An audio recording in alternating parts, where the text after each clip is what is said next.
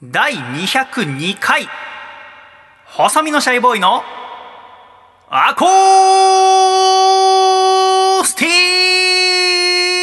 ック。レディオ。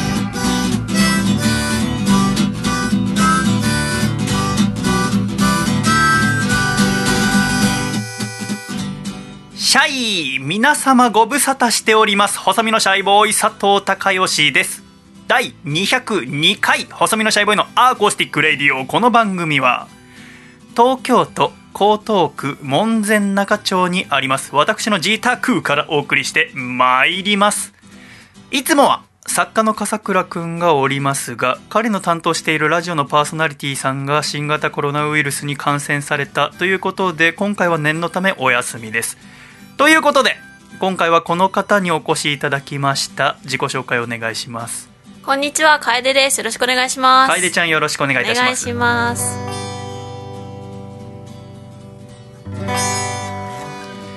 ということで今回は楓ちゃんと一緒にお話ししてまいりますがはい。お越しいただきありがとうございましこたちらこそありがとうございます。本当に少しでもありがとうと思ってますか、思ってる思ってる。あのその笠倉くんから連絡もらって、はい。で最初だからリモートにしようかって言ってたんだけど、でもせっかくまだ新体制になって2回目だから、うん。えーちゃんとお話ししたいなと思って「かさちゃん一回お休み」ってなって、うんじゃあ誰にお願いしようかなっつってで楓ちゃんにしようと思って電話したのかな、電話でしたね。休みの日でしたよね、うん。2週間前ぐらいの土曜日か日曜日の。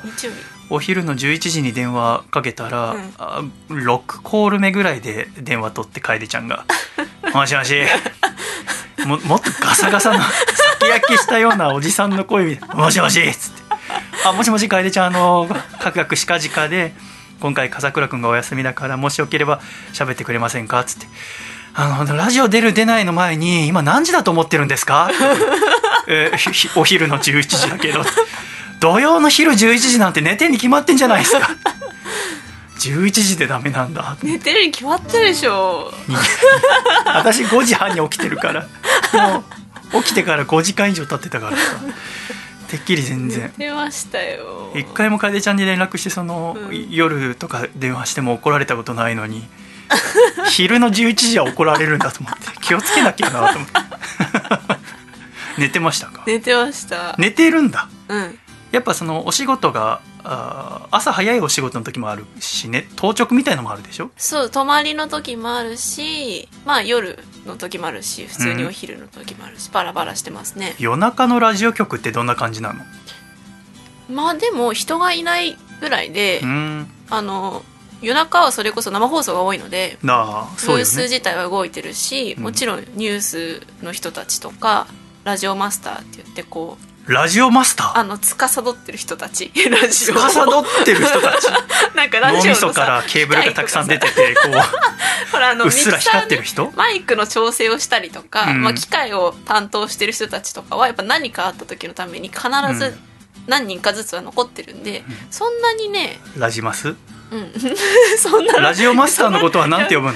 マスター。マスター？へえ。そんな人いるんだ。はいはい。います。まあ人が少ないぐらいで別に電気が消えてるとかもないし、逆にテレビのフロアにちょっと降りてったりすると真っ暗だったりしてちょっと怖い、あその TBS の、うん。あそっかそっか。TBS ラジオが面白いのはこうテレビ局と同じ建物の中にあるってこそうですろよねね他のラジオ局テレビ局であんまりないものね、そうか。今働いてどのくらい経ちましたか？うん、えっ、と会社に入ってからは3年弱3年弱か。もうすぐ4年目？はい。あそうか。もうそんな経つか。そうですよ。だからこの間初めて楓ちゃんが担当したコーナー、はいはい。ディレクターをしたコーナーがあ放送されましたがそれははい。何ていう番組の何というコーナーですか、ではですねお昼にやっている「セッション」という荻上チキさんがパーソナリティの番組の火曜日に、えー、とバリューブックスプレゼンツブックライフインセッションというですね、本を紹介するコーナーを。ねえ一丁前にジングルもあったもんね。番組始まって。ワンコーナーなのにね あの音どっから持ってきたんですか？あれはですね頭の音はフリー素材、うん。頭と頭と最後の、えー、と南部さんからうんうん。告知があるんですけど、うん。そこはフリー素材。で真ん中の BGM だけはサニーレサービスの曲を使いました、そっか。だからポッドキャストとかで流れてないってことかそうポッドキャストは真ん中だけなくて頭と最後の曲うん。そうね。部分だけ音がある、フリー素材だからってことか、はなるほど。一丁前にやってる 他にもねあのイベント情報を紹介する番組とかはうん。ディレクションしてる、それ前からやってたやつ。前からやってます。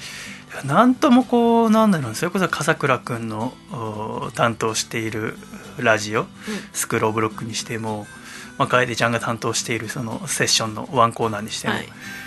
一緒にラジオを作ってるような人たちが、はいそういう大きな曲で番組してるのを聞くとなんか恥ずかしくてしょうがないんですよね。なんで？なんかやってらーと思っちゃうんで。これ気持ちは多分私にしか分かんないんだけど。いなんかやってらー一丁前にジングル鳴らしてるよと。あんな生まれたての小鹿みたいな。手足ビンブラブラしてた人間が一丁前にチキさんに指示出してんだとか思そうですね。チキさんに9出ました。ね。ああの手で「スタート!」っていうあの急振りもそっかディレクターの仕事だからそうです。やるんだ。でそれに合わせてミキサーさんがマイクを上げて、そうよね。でチキさんが喋り出す、ねカフ上げて。え TBS はカフないんだっけ？花粉はなくてミキサーが上げると中でそっかそっか。マイクが光ってってことか。ああそっか急振りに関して私やったことないもんな、そうか自分で、ね、私でスタートして私が喋り出すから。心の中で振ってる、うんうん、佐藤君が振ってくれてはいるんだけど、はい。社員に対して。でも実際にやるのはちょっと先越されたな。うん撮ってる時はブース内じゃなくてそのミキサー宅の後ろらへんにいるの？えっ、とブース内じゃなくてミキサー宅にいます。ミキサー宅にいるんだ、はい。だからその部屋の外っていうか宅見えるけれども。はい。左側がマイクのレベル調整ができるところになってて、で右側がディレクター用で、うん。普通の机みたいになってる部分があるんで、そのディレクター席、ああいいね。降りました。ああラジオ局だね、はい。緊張しました？楽しかったですか？楽しかったですよ。楽しかったんだ、うん。やってみてなんか分かることありました？ラジオのディレクターって。まあもともとシャイさんに迷惑かけてたなとか思いました？それはね思わないんですよ。思わない？の嘘。そうなんだ。それがね思ったことなくて。あ本当？はい。あーまあじゃあ今の仕事に一生懸命だからなんかな。あシャイさんってあディレクターもミキさんもパーソナリティもプロデューサーもやってたんだ。うん。ディレクターだけでもこんな大変なのになとか思わなかった。それがなくて本当にね なくて。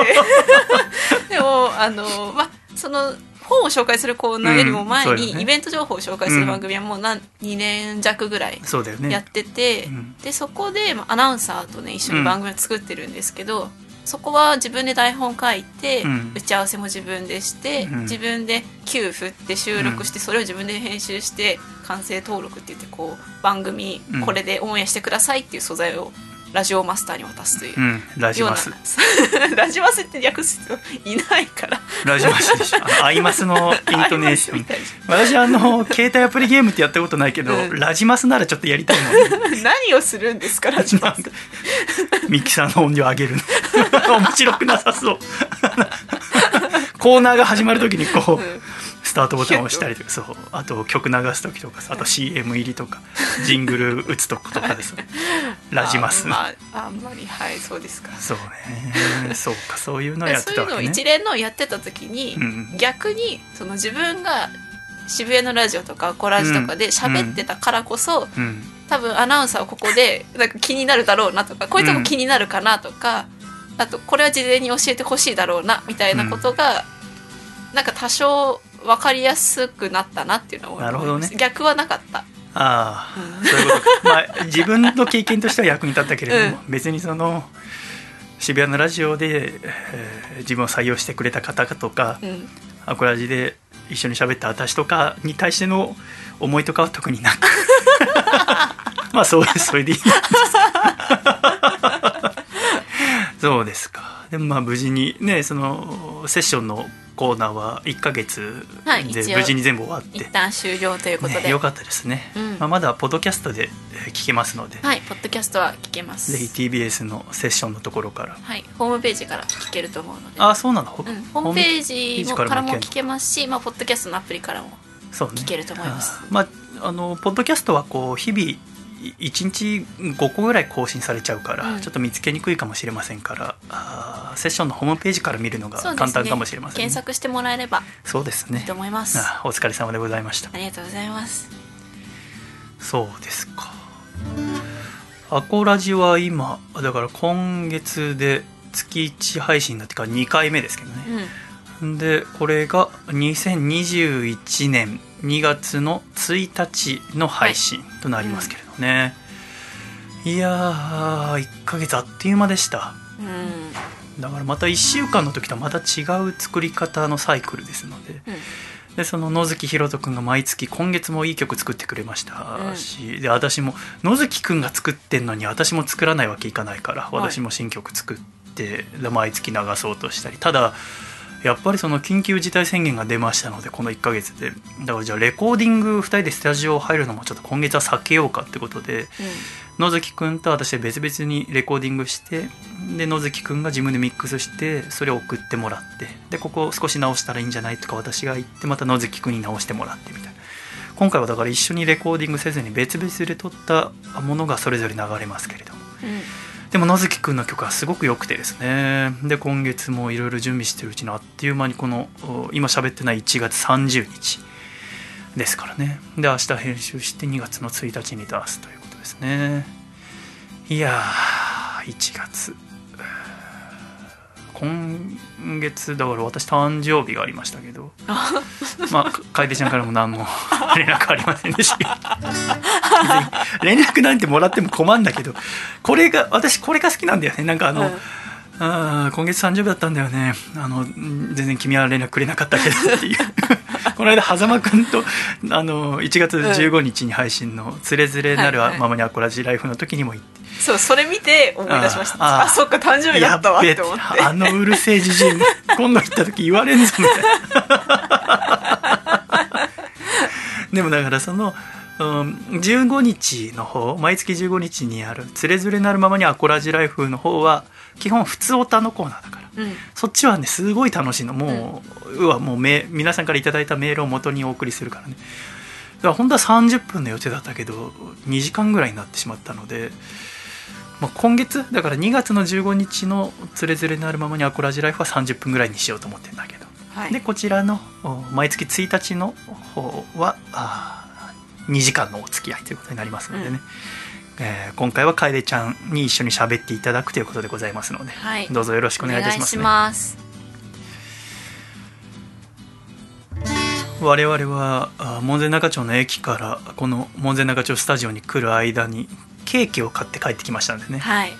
で収録前に食べるか終わってから食べるかっていうことで、えー自分悩みましたが終わってからということにしましたのではい早く終わりたいですね、なんて言っちゃった。楓ちゃんは何ケーキを？私はチョコレートケーキ、うん。サクサク食感を楽しむみたいな。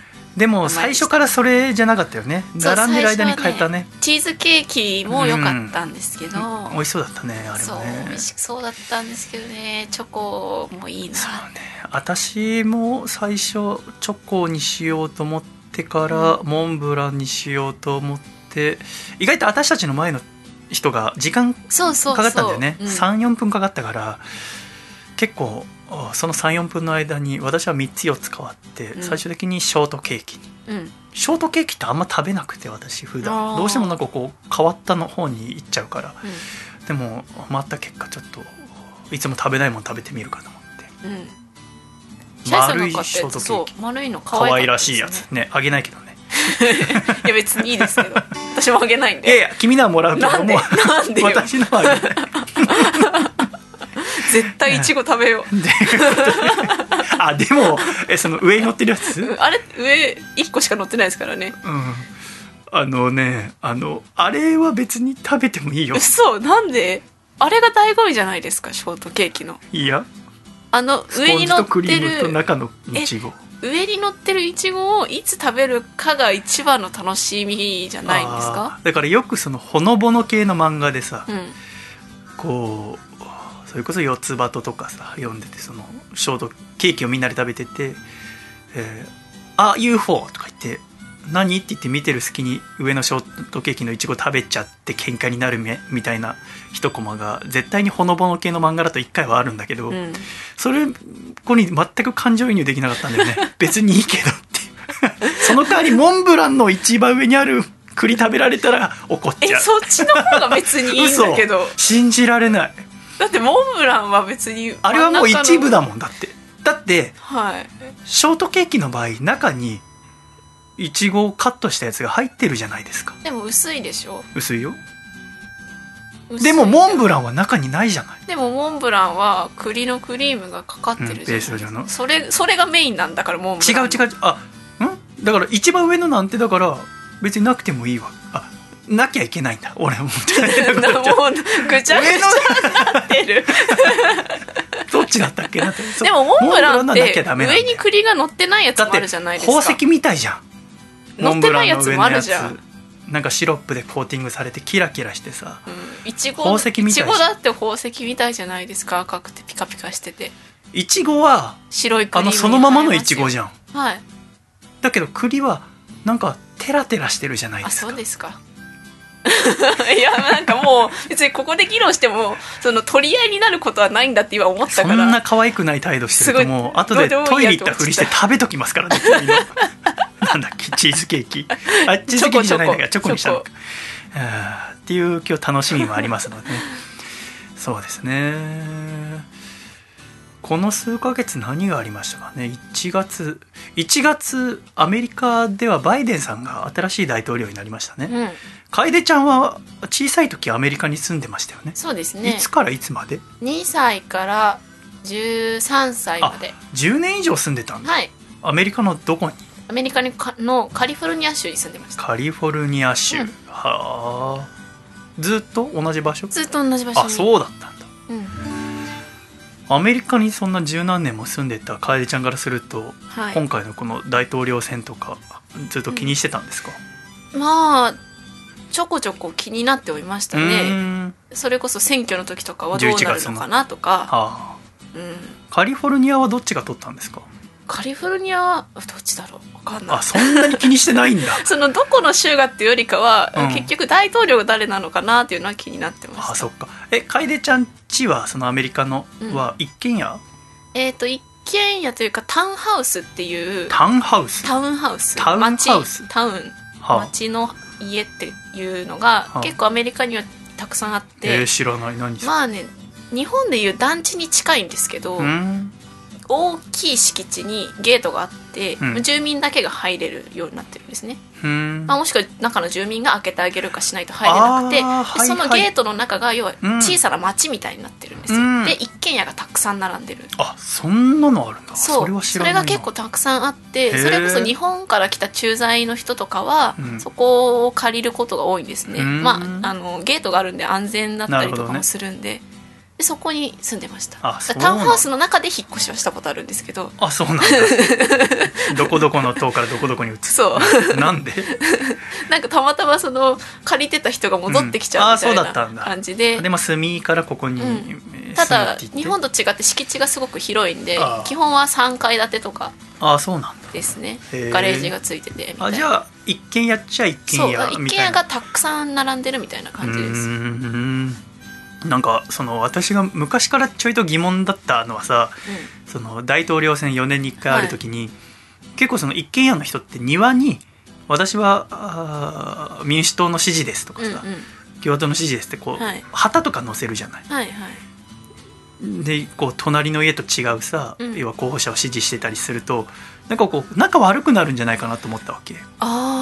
で今アメリカのワシントンに住んでるマシューっていう友達がいるから大学生の、そのマシューにあの「いつも疑問なんだけどさ」つって、うん。あの庭にあえて旗立てたりとかどこどこ支持してるって、えーやってたらその選挙終わって新しい大統領が決まってからもなんかちょっと仲悪くなっちゃうんじゃないって聞いたわけ、うん。そしたらマシューが「いやもう大統領選っていうのは一つのイベントみたいなもんで4年に1回あるもうお祭りみたいなもんだからもうアメリカじゃもう慣れっこなんだよ」って隣の家同士で違う候補を応援していても選挙が終わったらもうすぐ仲良くなるんだよって。うん。えっと、あそういうもんなんだと思ってたらさ今回のその1月の連邦議会の議事堂襲撃の事件見てさ、マシューの嘘つきと思って。今回はすごく特殊だと思います。あ、うん。やっぱいつものとは違うんだ。そう私がむアメリカに住んでた時にちょうど向こうの学年で中学1年生の時に、オバマ大統領がうん。黒人初の大統領になるかどうかの選挙があって、うん。でその時もそれこそ中学生とかって選挙権ないですけど、うん。でも私はどっちが勝ってほしいみたいな話とか結構友達同士で当たり前のように話す。あ学校の中で。そうそう別にそのそれ授業でこういうことを考えましょうとかじゃなくて休み時間でどう思う今回の選挙みたいな話は割とあったんですよね。へえで別に終わったら終わったでうん。何ともないというかあこっちが勝ったんだねみたいな話で終わるんで。うーんだからやっぱ今回のその1月この1ヶ月そのアメリカの動向を見ててなんかいつもとやっぱ違うんだなと思ってさ、うん。今までのこととはなんか違うことが起きてんだなと思ってそのトランプさんのツイッターとフェイスブックのアカウントが削除されたけど、やっぱこのインターネットが分断の大きな要因の一つだと言われてるじゃないですか。はい。インターネットってまだまだやっぱ分からないことだらけなんだなと思ってさ、でもこのネットのおかげでこう世界中のいろんな人とコミュニケーションができるようになったわけじゃないですか。うん。うんだったらコミュニケーションが活発になればさ分断なんてなくなりそうなもんだけどそうではなかったわけでしょ？うん。これは何なんですかね？楓ちゃんはこう普段現実のリアルな世界とはい。ネットの世界の区別ってしてますか、うん。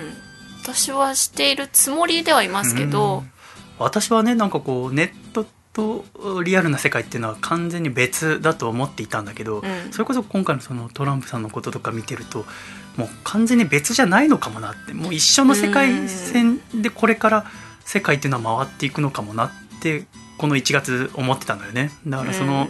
私はなんかこう例えばこう顔を合わせて会った時にすごくいい人だなって思った人が時々こうツイッターとかの書き込みだとなんかちょっと感じ好きじゃないなっていう人もいるし、逆にネットですごくいい人だなと思ったのが会ってみるとあんまりそうよく感じないっていうこともあったりとか、でもそれはまたなんかこう別々だと思ったわけ。だから実際に会っていてそのネットで感じ悪くても実生活のは会ってる時はいいって印象だったんだからうん。いい印象のままで私はまた会った時に接するようにしてるの。だからネットでマイナスにならないようにしてたんだけれども、うん。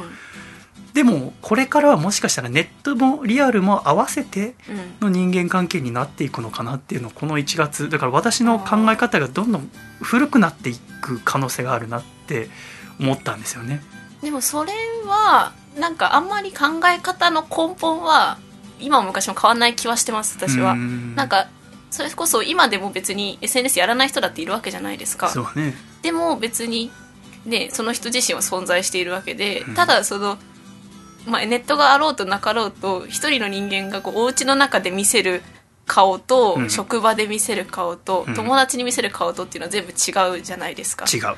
でそれの一つにネットで見せる顔、うん。あるいはそのネットの中でもツイッターで見せる顔、フェイスブックで見せる顔みたいなうん。のがあるっていうだけで別に本質的にその人は変わらない気がするからその見える面が増えたことでうん。悪い面が見えてきちゃったりとかっていうだけなのかもなって思ってますね。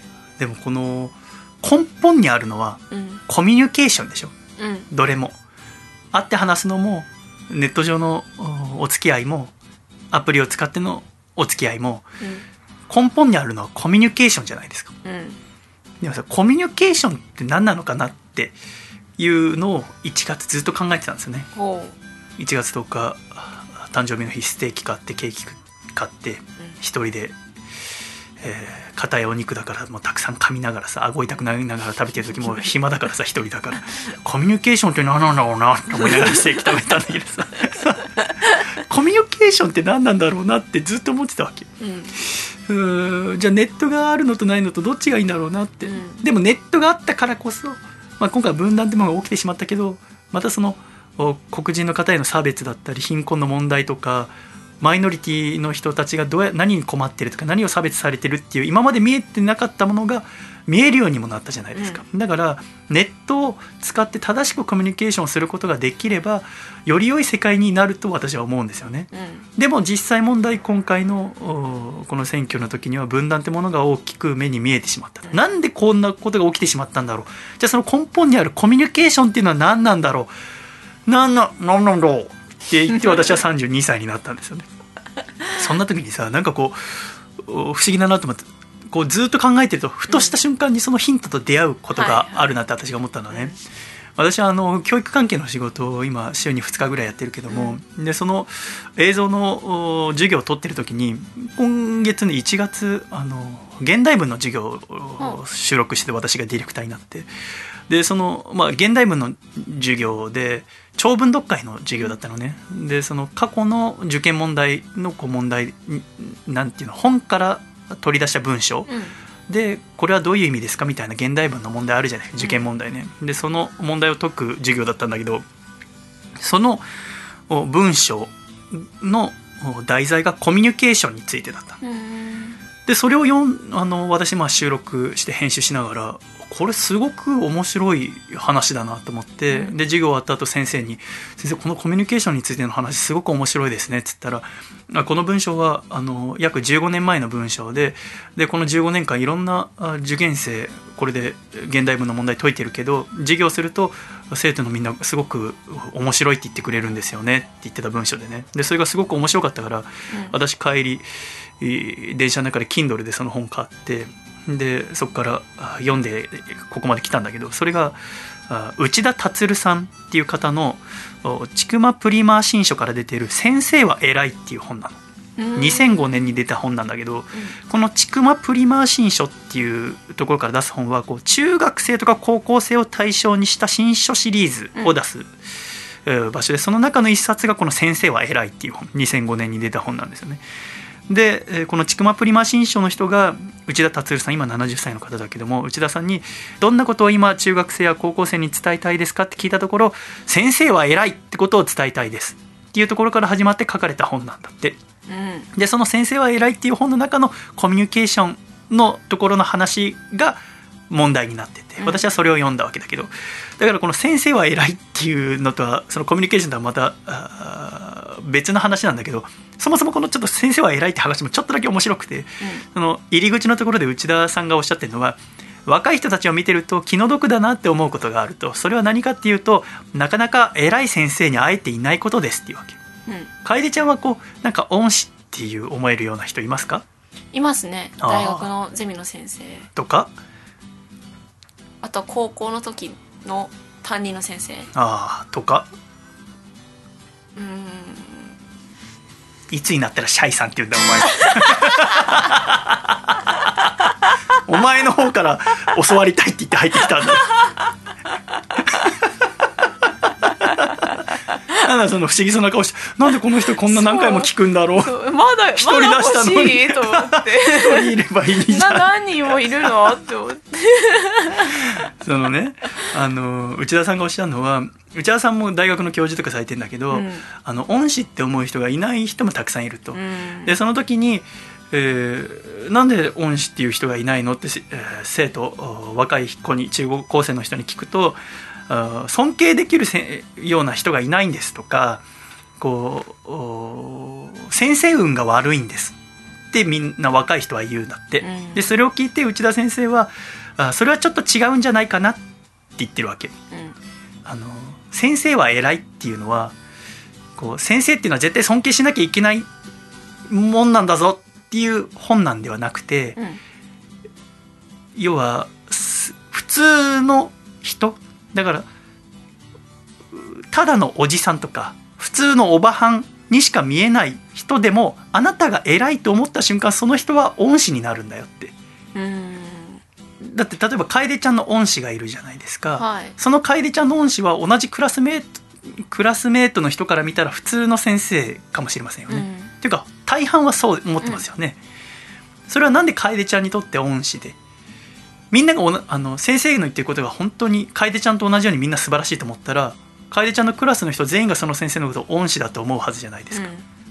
だけど実際はそうじゃないわけですよね。っていうことは他の人にとっては普通の先生なんだけど楓ちゃんにとってはかけがえのない先生なわけでしょ、うん。だから先生を偉い先生にしてるのは先生の能力とか業績ではなくてあなた自身によってですよねって。うん。恋と同じようにあなたが他の人にとっては普通な人のことを特別な人運命な人にしている。ということは先生は偉いってあなたが思えばその人はもう偉い先生になるわけですよね。うん。っていうところからスタートするの。これ納得できます？はい。ああ君はやっぱだから能力が高いよね私はこれ最初授業の最初聞いた時ああそうかね。まあ言ってることは分からんでないけど本当にそうかねってちょっと思ったんだよね。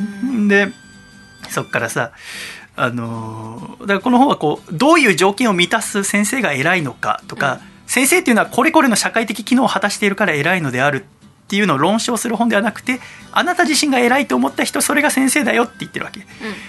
尊敬できる先生っていうのは恋人に似ていて師弟関係っていうのは美しい誤解によって成立してるんだよってだから楓ちゃんが私のとこ入ってきた時はだからこうあこの人一人でラジオやってるんだって。すごいの一人で喋って作ってと思ってたはずなんだよね。うん。うんそれが私のところで学んで自分でもラジオってこういうもんだって分かった瞬間私に対しての謎がなくなったわけ。うんうん。私が何をしてるか分かったわけ。はい。謎がなくなった瞬間理解した瞬間私の価値がなくなるんだよ。恩師ってそうなんで恩師かかっていうと先生の言ってることすごいこれってなんでなんだろううん。先生の教えてる内容全然わかんないけどあここ突き詰めたらこうだなとか。こっちでいろいろ想像する。それは先生が謎だからですよね。うん。先生が謎じゃなくてすごく分かりやすい人で言ってること全部理解できてたらその人は恩師にはならないんですよね。まさしくそうなんですよ。だから君がさっき私の名前が出てこなかったのは 私のやってることがもう理解できたから。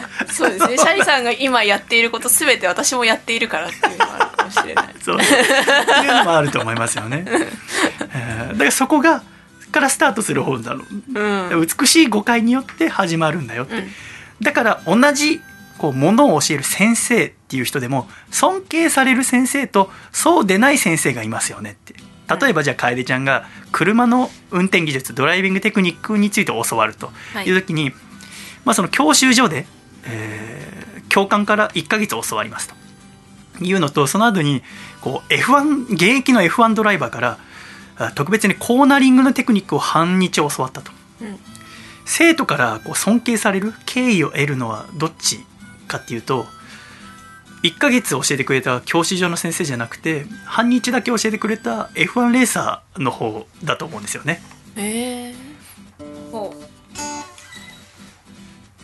ドライバー目指してる人が、うん。教習所の先生が恩師ですって言ってる人見たことああそこドライバーの人？まあなこう自分が上を目指したい人がね、はいはい。っていうのはこれ何が違うかっていうと、ん。一方からは定量的な技術。うん。一定の決まった技術を学んで一方からは技術は定量的なものではないっていうことを学んだんだ。うん。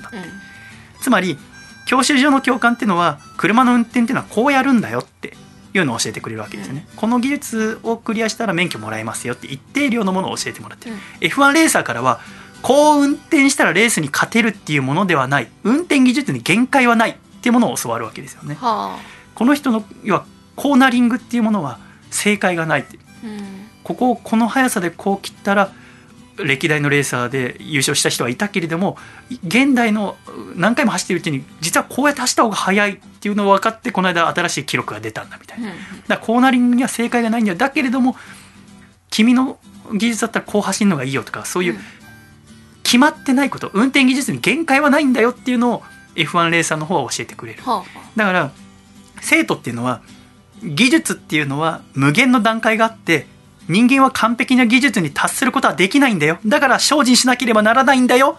って教えてくれる人に敬意を抱く。抱く。あうんそ内田さんは言ってる。すごい納得いきました。一定量のこれをクリアしたらもう終わりだよっていうんじゃなくてまだまだ学ばなきゃ。まだまだこんなこともあるよ。こんなこともあるよって言ってくれる人の方が恩師になるっていうわけ。うん。はあなるほどね。って少しは私も最初疑問だったけど少しずつ思ってきてうん生徒は先生から何かを学びたいと思っていくわけですよね。で、うん。先生は生徒に知識とか技能を伝えようとするわけですけど先生は何から教えますかね。例えば教習所だったら誰でも同じものを教えますよね、うん。だけどじゃあ楓ちゃんが走っていってじゃあ F1 レーサーで楓ちゃんがこうキュキュキュキュって連続したコーナーをきれいに曲がったらうんあこの子ここ教えなくていいんだでもスタートの技術うん。が下手だったらあこの子スタート下手だ。っていうことで教える先生はまずスタート君良くないから教えるよって言いますよね。うん。これって生徒によって先生は教えることを変えたわけですよね。うん。ということは先生が教えること語ることを導くのは聞き手ですよね。あのここで当たり前だけど改めて言われてみるとこう今まであまり意識してこなかったこうコミュニケーションの話が出てくるわけ。お。話し手が話すことを導くのは聞き手だっていう。聞く人がいるから話し手がいて話し手がいるから聞き手がいる。で話し手が話すことは聞き手によって引き出される。うんうん。それがコミュニケーションだって。お互いが何かを交換する。自分が伝えたいこととお聞き側聞きたいことそれを交換し合いながらまたその立場が反対になりながらあお互いが求めるものを交換し合いながら続けるものがコミュニケーションだって話をするわけですね。うん。私はなんとなくこうコミュニケーションって何ですかってもし聞かれたら自分の意図とかメッセージを正確に相手に伝えて今だったら楓ちゃんにが分かんないっていうことがあったら正確に伝えて理解してもらうことそれがコミュニケーションだと思ってたんだけどそうじゃないと。交換することなんだよっていうわけ理解をしたら終わるんだよっていう。コミュニケーションって。この音前も流れたな。これパン屋らしいよ。パン屋なの、うん、え竹下君が教えてくれたんじゃない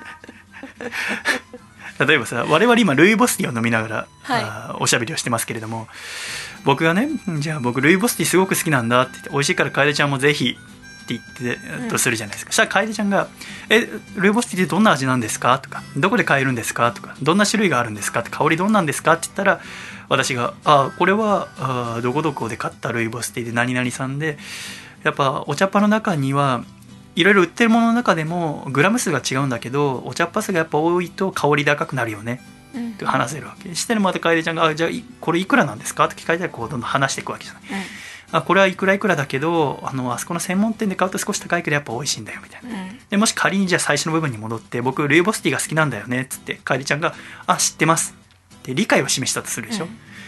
私はもともとコミュニケーションっていうのは自分のメッセージを伝えて相手に理解してもらうものだってさっき言ったけども楓ちゃんがもし私僕がルイボスティーが好きなんだよねって言った時に「あ知ってます」って理解を示したらコミュニケーションは終わりますよね。うん。だから分かってしまうとそれ以上のコミュニケーションを続ける意欲が失われてしまうんですよね。うん。うん。私たちが会話をしていて一番楽しいって思う時嬉しいって感じるのはどういう時ですか？まあ会話が続く時ですよね。どうやったら会話が続くかって理解する言葉？例えばじゃあ楓ちゃん最近しててた楽しかったこと話してもらえますか？何でもいいから。銭湯に行って。うん最近新しく見つけた銭湯のお湯がすごく柔らかくていいんですよ。ああこの間聞きました。だと知ってるよって意思を私が示したから終わるんですよね。うん。あ銭湯銭湯って今一回いくらなの？今460円。あ470円かな。470円か。この間昔私が一緒に映画作った吉田って人間が500円以下で人間ができる一番の楽しみは銭湯に行くことだって言ってたことがありますよ。さしくそうですよ。やっぱでも彼は東北の生まれだからそう言ったけれども、埼玉生まれの楓ちゃんでも銭湯行くの楽しいんだ。思いますね。東京にこんなに銭湯があるんだっていう楽しみはありますよ。みたいに続きますよね、うん。でもさっき私が理解を示したら終わったじゃないですかでもそれって難しくないですか、うん。相手に対しての思いやりで理解を示してあげる時と、うん。興味がない時の理解の提示ってあるじゃないですか、そうね。うん。そこもねこの後出てくるんだけど面白いよね。要は同じ言葉であっても興味がある場合とない場合のための具合とか声のイントネーションとかで変わってくるじゃないですか。今の銭湯が好きって言った時にシャイさんが「聞きました」ってすぐ言ってしまうのとうん「わかる」って言った時では、この続きが変わってくる。うん、そうですね。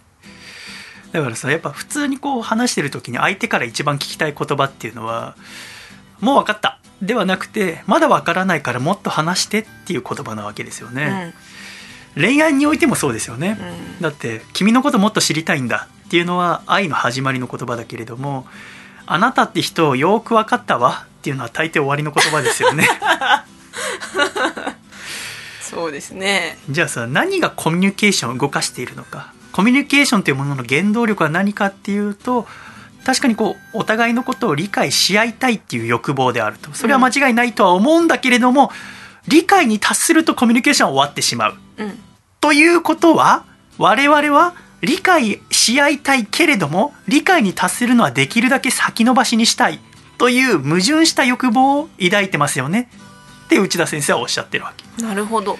理解を望みながら理解に達することができない宙づりの状態をできるだけ延長することを私たちは望んでいますよねって。うん。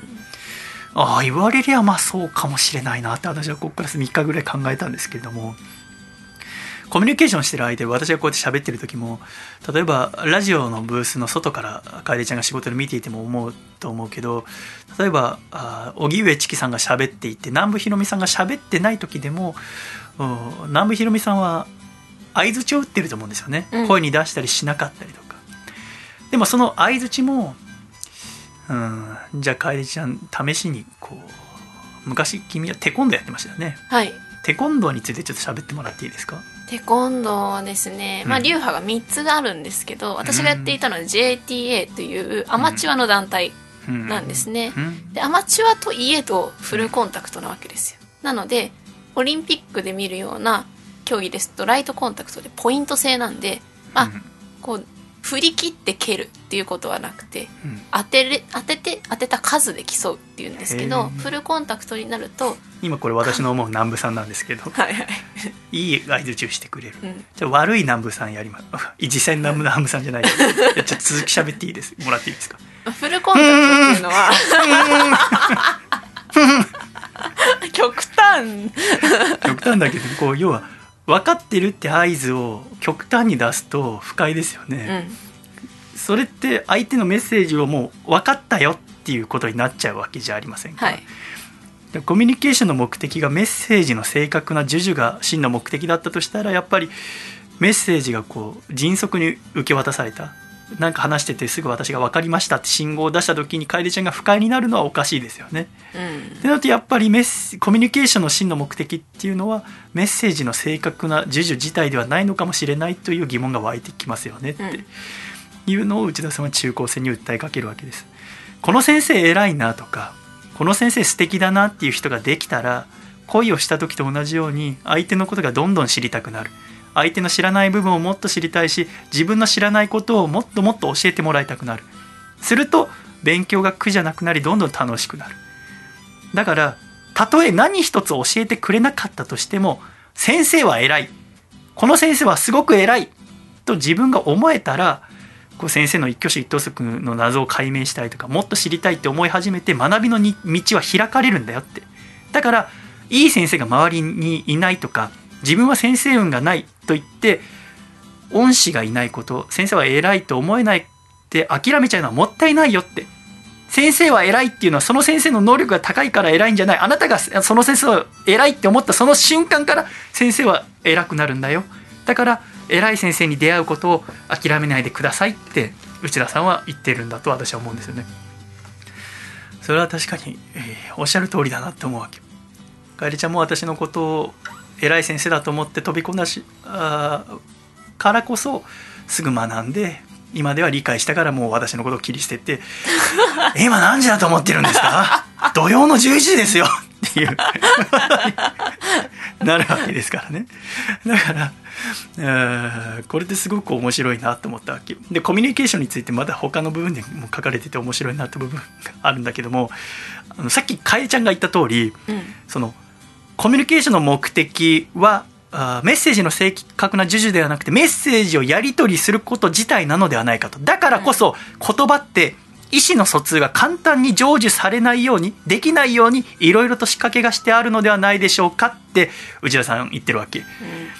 例えばさじゃあ試合、えー楓ちゃんがじゃあ楓選手は試合終了間際非常に適当なプレーを見せましたっていう文があるとするじゃないですか。じゃあ例えばその前にアコラジ学園は負けました。楓選手は試合終了間際非常に適当なプレーを見せました。の場合とアコラジ学園は見事に勝利を収めました。楓選手は終了間際非常に適当なプレーを見せました。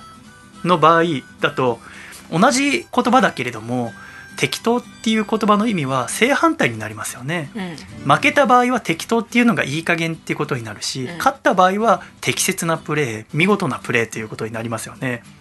これって変じゃありませんか？同じ言葉なのにうん。反対の言葉の意味があるって面倒くさくありませんか？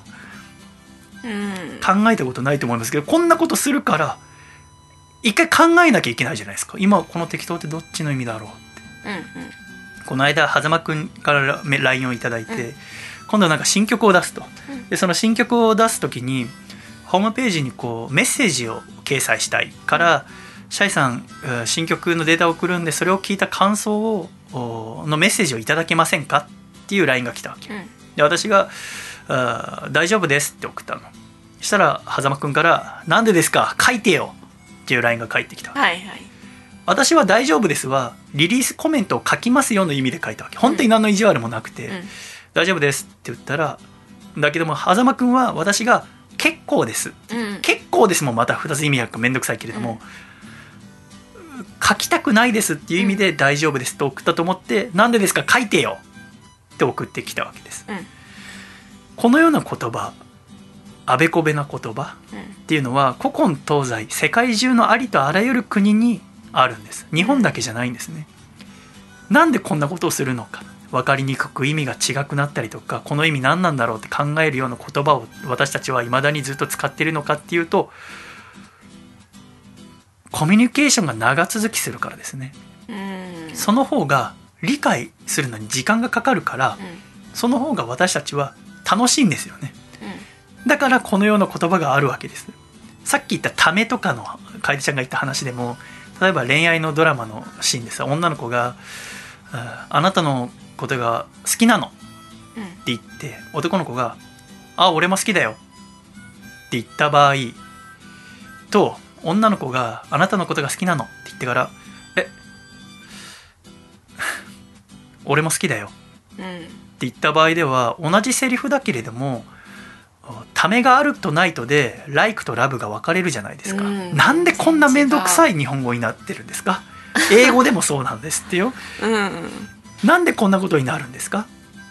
うん。まあ原因は分かんないですけど。いやいや分かりますよ。え嘘。コミュニケーションが長引く世界たいからですね。でもそれななんで本当ですか？てここ思っちゃう。だからそういうことなんです。人間はコミュニケーションをするのが楽しいから面倒くさい言葉を使ってるんです。本当かな？でもなんか私がうん。すごく好きな本で、うん。ジョージ・オイルの1984年っていう本があって、うん。それは昔書かれた SF 小説なんですけど、まあうん。独裁国家の話ではあ。どうやって国民を治めていくかっていうと、 New English っていうはあ。新しい言語を国が作るんですよ。うん。でそれは要は新しいイングリッシュ英語なんで、今存在している英語よりも文法がより簡単になって、うん。言葉数が減って、要はシンプルに意思疎通が取れるっていう言葉を作ったんですね。うん。でそうすると何が起きたかっていうと言葉数が減って文法もシンプルになったから文を考えるうん時間が減るんですよ。うん。国民みんな。うん。そうするとみんな知能が低下していくんですよね。うん。言葉を考えることがなくなったりとかどうやって相手にこれを伝えようとか、うん。そういうふうに考える時間がなくなることによって要は言葉数で思考がの広さって決まると思うんですけど、うん。その言葉の数が少ないから考えられる範囲も少なくなるっていうので、まあ、国民を洗脳していくみたいな話があるんですけど、うん。それをちょっと思い出しました。その一つの言葉でも裏表があったりとか、うん。でまずそもそもそれに関しては裏裏表があるってことを、まあ、生きていく中で知るわけじゃないですか、うん。ちっちゃい時は大丈夫っていうのは平気って意味だと思ってたけどなんかいろいろ結構ですとか、OK っていう意味とかまあいろいろ使い分けがあるんだとかいろんなことを学んでいって思考の幅が広がるって思うとまあ確かにコミュニケーションを長続きさせようって無意識に思っていると、まあ、そうやって言葉を使い分けていくようになるのかもなとは思いました。うんそうね。だから、うん。やっぱりその哲学書とかでもさうん。簡単な哲学書って残ってないですよね。うん。何百年前に書かれ何千年前に書かれた哲学書で残ってるのっていや名著と呼ばれるものって全部難しいですよね。現代には簡単に書かれてる哲学書もたくさんあるんですけどうん。それは残らないんですよね、うんなぜなら簡単だとつまんないからですね。まあ、要はなんで哲学を読みたいかって考えたいからですからね。あとはあの簡単な言葉だと、うん。みんな同じことをしっかり理解する。うん。けれども難しい言葉で書かれてると読む人によって解釈の仕方が違うって。誤解の余地が生じるうん。で我々はこの誤解の余地が生じることがすごく楽しいんですよね。うん。だからやっぱり難しい言葉で書かれてるわけですよね難しい言葉だと読書それぞれの解釈が違いが生まれるから誤差が生じてそうするともっと理解をしたいと思って読み返したりとか他人の意見を聞こうと思う。他人の意見を聞くとその人が思ってるのは自分の読んだ感じと違う。となるとそこに何が生まれるかっていうとコミュニケーションが生じますよね。私の持ってる考えとあなたの持ってる考えを交換するっていう。この交換こそがコミュニケーションっていう。コミュニケーションを先に進めることができるのはそこに誤解の幅と訂正の道が残されているからと内田さんは言ってるんですね。ちなみに新しいコミュニケーションの表現っていうのは若い人から生まれやすいって言われて。るんだって私たちより、まあ、10個上ぐらいだと「やばい」とか「ちょべりば」とか「うざい」とかね。いう言葉が新しく出てきてそれは要はおじさんおばさんからすると理解できないけど若者の中でそれは使われるわけですね、うん。それはなぜそんな分かりにくい言葉を使うかっていうと分からない言葉の方がコミュニケーションに幅ができるからですね。誤解の余地があるとこれってどういう意味なんだろうって考えるって私の世代ぐらいだと30代ぐらいだとやたらと可愛いって言い出したりとか。うんキモいとかね。うん。キモ可愛いとか。要はあキモいと可愛いって共存しなそうだけれども一緒に使うことによってこれって何なんだろうって考えますよね。うんっていうこの曖昧な表現っていうのは若者から生まれやすくて、うん、まあピエンとかパオンも最近去年の流行語とかで聞きましたけど、うん。うん、それよりもっと幅があ、まあ、ちょっと一昔前になったかもしれないけどエモいって言葉はいはい。もやっぱり幅がありますよね、これって何なんだやっぱ特におじさんおばさんはやっぱ理解できなそうでも若者はそのたくさん使うことによってそのお誤解の中で生まれるものを楽しむわけですよね。コミュニケーションの中で、うんでも本当にみんながそれをうん、考えて使ってますかね？とも思う。あだ違うよ。楽しいから使ってる。うん。これを使っこの言葉を使った方が要は今までたくさんの言葉が歴史上出てきて、うん。なぜあどんどん変わっていってるかっていうと今あるものはもう使い方が理解できたから。うん。もうこうやったらこういう意味なんだよねってでも私たちは理解することを望んでないわけです、うん理解できないこう考えたいわけですよね。うん。いやーさっきのライブめちゃめちゃエモかったわ。うん。いやーさっきのライブ歌が上手だったわ。うん。さっきのライブベースがかっこよかったわ。だと分かりますよね、うん。じゃなくていやーエモかった。っていうのは全部包み込むわけですよね。それはでも何がじゃあかっこよかったエモかったわって悪い意味ではあんま使わないじゃないですか、ってなるとその聞き手によって例えばじゃあ楓ちゃんがいて風倉君がいてって言って私が「いやーさっきのライブはエモかったわ」っつったら風倉君はもしかしたら「あの歌うまかったよな」って思うかもしれないし楓ちゃんはギターうまかったよなってとかグルーブが良かったよなって思うかもしれないっていう。このお誤解の余地っていうのが楽しいから若者からこういうう言葉が出るっていうんですよね。なんかそそれはなんで 若者から出るかっていうとコミュニケーションメッセージのやり取りを長引かした方が楽しいから。だから新しい言葉ができる誤解の幅が大きい言葉ができるとやり取りが続く。っていうのはコミュニケーションの王道なわけですね。コミュニケーションは常に誤解の余地を確保するように構造化されている逆に言うとコミュニケーションをするためには誤解の余地を確保しておかなければならないうん。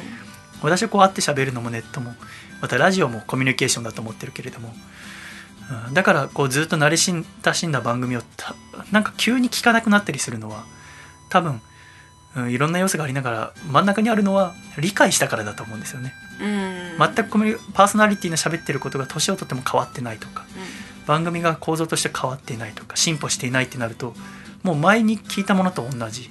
それは知ってるなってもう理解したものだなって経験したものだなってなると初めての方まだ聞いたことのないものとかあもっと知らないものの方に行ったりするっていうのがおそらくその原因っていうか要因の一つだと私は思っているんですけどね。それがあるんだとしたら、うんなんで変わらない方が良いみたいなうんものが存在するんですかね？つまり変わらないものっていうものは安心感を与えてくれるわけですよねうんだから特にラジオなんてのは安心感っていうのが多く求められる、うん。私もラジオ聞くとすごく安心するので例えば毎週ジングルが変わったらえっと思っちゃいますよね。聞きなじまないですね。ですよね。うん。だから例えばオープニングテーマとかでもオープニングテーマはずっと一緒がいいけど途中の曲とかジングルは変わったりしますよね。うん。それはなぜかっていうとおいつも同じって安心感も残しつつ全部理解したと思わせないためのラジオを作っているラジオラジマスたちの おそらく違うだろうけど ラジオラジマスはじめラジオ作り手側のいろいろな努力があるわけです。うん。だからそれはラジオこうなんていうのプロデューサーディレクター側の努力だけでもパーソナリティ側もどんどん変わっていったりとかしないとおそらく理解されてしまうううん。だけども新しい人はどんどん出てくるから。うん。そうすると新しい方に行ってだから長寿番組っていうのはなかなか作りづらいわけです、うん。5年以上続く番組っていうのはなかなかないわけですけれども。でここでちょっと最初のアメリカの分断の話に戻ると私はちょっといや待てよって今の話ちょっと間違えてんじゃないかなと思ったのはだってそのアメリカが分断した二極化してしまっていることの説明につながらないんじゃないかなと思ったわけ。うん。だってその A の人たち A っていう考えの人たちと B っていう考えの人たちに二極化したとして A の人たち同士でずっと一緒にいるったら A の人たちはもう自分の考えなわけでしょ？うん。自分と同じ考えの人で A で固まってる。B の人たちは B の人たち同士で固まったら同じ考えなんだから考え理解できるじゃないですか。お互いの。うん。だったらコミュニケーション続かないからだからこそ今までこう家で隣同士で考えが違くても仲良くいっててコミュニケーションが続いてるのは相手の考えてることが分かんないから自分の考えを話したら相手から来るからこううまくコミュニケーションができてて4年に1回こういうことがあっても終わったらまた仲良くなってたわけですよね。コミュニケーションができてたから。だけど今回なんでこんな議事堂襲撃みたいなことが起きてしまったかっていうとコミュニケーションができてなかったからですよね。でもさっきは同じ考えの人たちとして理解してしまうとコミュニケーションが終わってしまうと。うんなのに A の人たちは A の人同士でずっと一緒にいるでしょ？うん。B の人は B 同士でずっと一緒にいるでしょ？ここになんかネットが絡んでくるなっていうのが分かるわけですよね。今までと違うっていう、うん。これは何かっていうと A の人たちは A の人たち同士でコミュニケーションしてるんだけどもこれは何をコミュニケーションのお原動力としてるかっていうと B の人たちの考え分かんないよねっていうことを話してるわけです、うん B の人たちは A の人たちの考え分からないよねっていうことを話して一緒にいるわけです、うん。で今までだったら A の人たちは B の人のことのが分かんなかったら B の人と話すしかなかったわけです。うん。分かんない場合はコミュニケーションが続きますしね。で B の人も A の人の考えが分かんなかったら A の人と話すしかなかったんだけれどもネットができたことによって A の人たちの考えを B の人たちはネットとかでも知ることができる。でそれを見て A のやつこんなこと言ってるよで B の人同士で話し合う。うん。えー、バカなこと言ってんなって。A の人たちは A の人たちで B の人たちの書き込みとか SNS、Facebook とか見て B のやつらはこんなこと言ってるよって。いうのを A の人たち同士で話し合う。そして B の人たちは B の人と同士で話し合う。B の人のことが分かんなかったら B の人と話さなきゃ今までなんなかったのにネットのおかげで話さなくてよくなった A の人同士で良くなって B の人同士で良くなったってなるとどんどん A の中 B の中でのコミュニケーションが活発化していってこの A と B とは絡まないからどんどんどんどん離れていく。うん。その結果二極化して相手の考えが全く理解できていないにもかかわらずコミュニケーションはその中でだけで続いてこのようなことが起きたんですよね。うん。って私は思うんですようん。ね。って思うと今回のこのことをもとにコミュニケーションっていうのがコミュニケーションをするのはとても大切だけれどもその方法とかやり方考え方の思考の仕方もまんべんなく取らないと偏ってしまうっていう。っていうのを私はこの1ヶ月ステーキ食べながら思ってましたね。うん。うんコミュニケーションって難しいなってそれにしてもうー1キロ950円の肉は勝てえなって思ってして食べてましたけどね、うん。なんかより良くなればいいですね。そうですね。ということで第202回アコラジ、えー約2時間のコミュニケーションよろしくお願いいたします。ではここで1曲お聴きください。野月ひろとさんで「春の雨」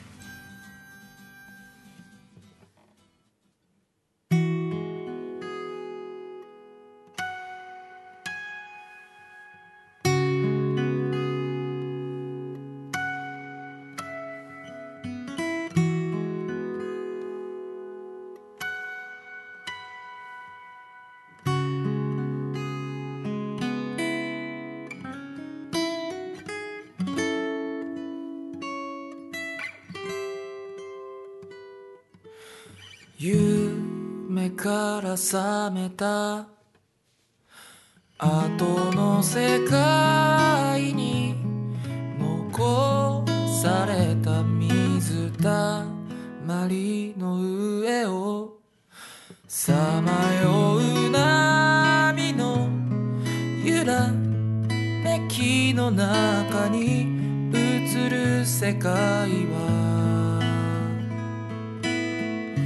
少し綺麗さ。君のこと思い出した。春の雨。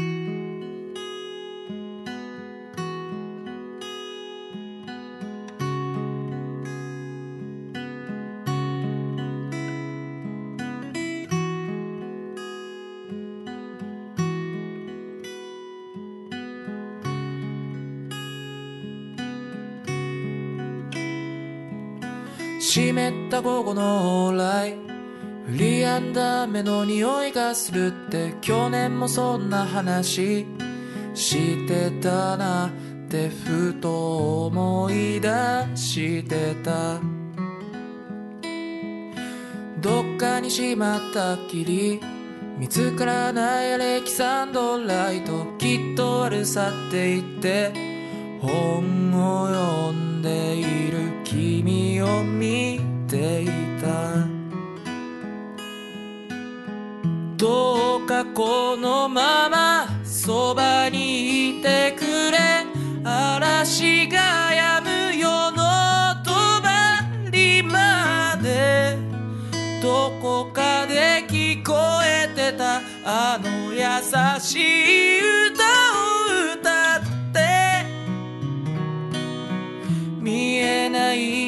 力で消える定めなら息が止まるその時はせめて笑っていて欲しい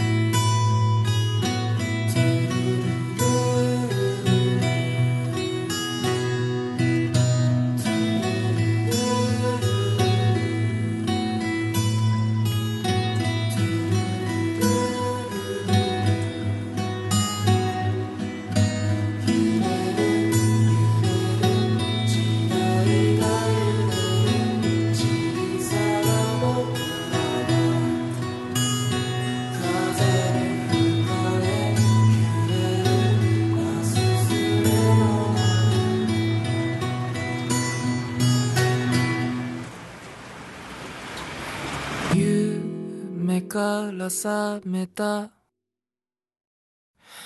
後の世界に残された水たまりの上をさまよう波の揺らめきの中に映る世界は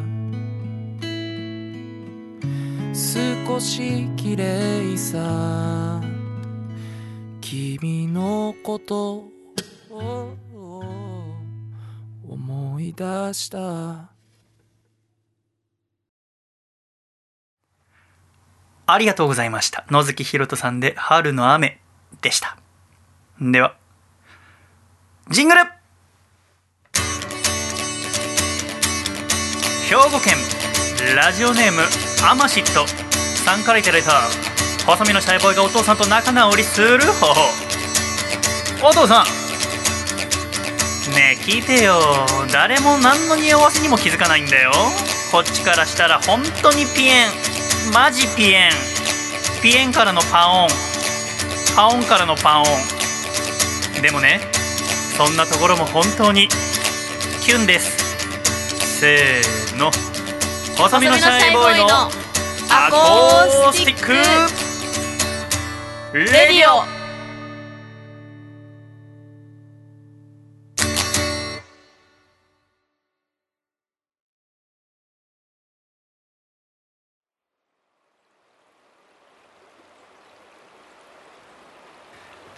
シャイ第202回細身のシャイボーイの acoustic radio は改めまして細身のシャイボーイと楓でお送りしてまいります。よろしくお願いいたしよろますしくお願いします。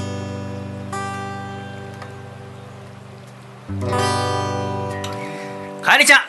はい。疲れた顔すんじゃないのあなた。なんそのケーキ食べたいの顔。シャイさんもう終わってケーキ食べましょうよ。甘いものが欲しいね。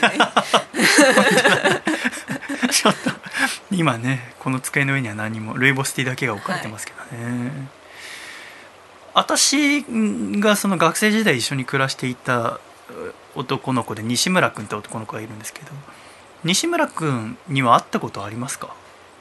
お見かけしたことがある。うん。私はあの一方的にだと思いますけどめちゃくちゃ顔知なんで？知ってるつもりでいる。多分写真で見たこともあると思うんですけどライブでなんか見かけたああ気そうなんはか。しますよ。なんかで来たか。アコラジ夏祭りとかに西村君が来た時とかかかなそういらしてて見かけてああこの人が西村さんって思ったことがあ西村とももう1年以上会ってないんだけどこのコロナがあったから。でもあの子供が生まれて。あらおめででたい。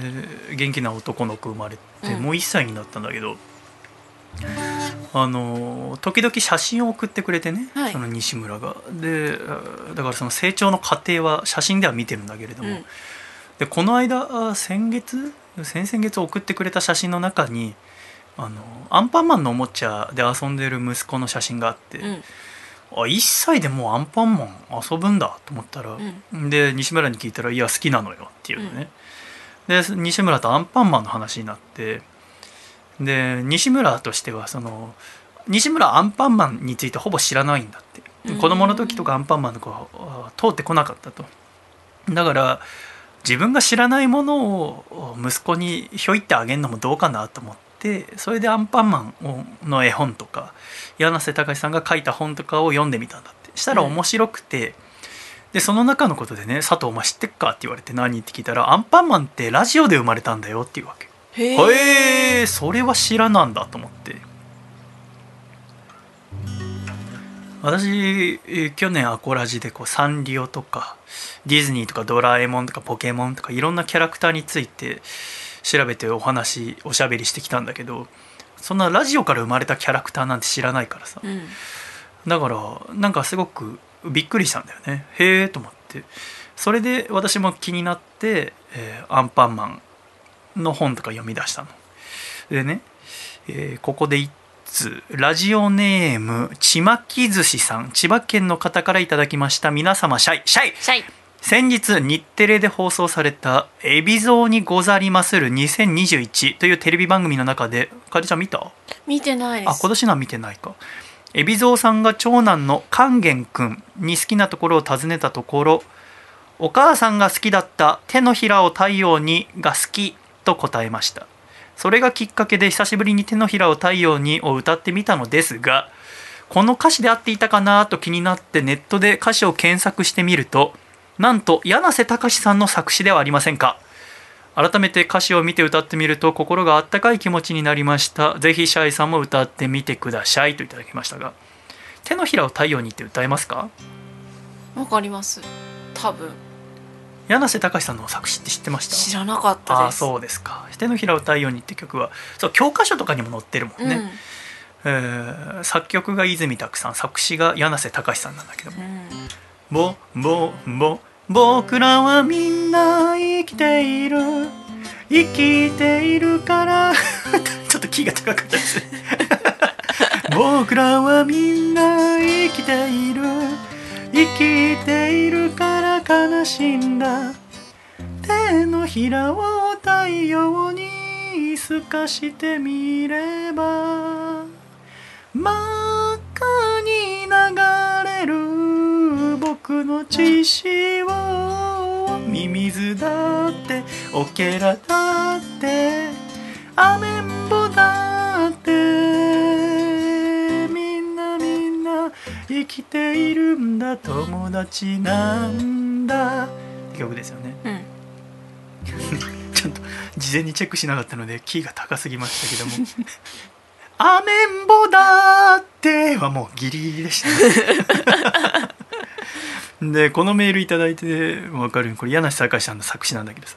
あの私この歌ちょっとおメールいただいて歌ってみて思ったのはこの「ミミズだってオケラだって」のオケラって何だか知ってる？オケラってなんって思いました。あのね正式にはケラっていう名前の昆虫なの。えー、バッタ目ケラ科に分類分類される昆虫で。うん。大きさは3センチほど。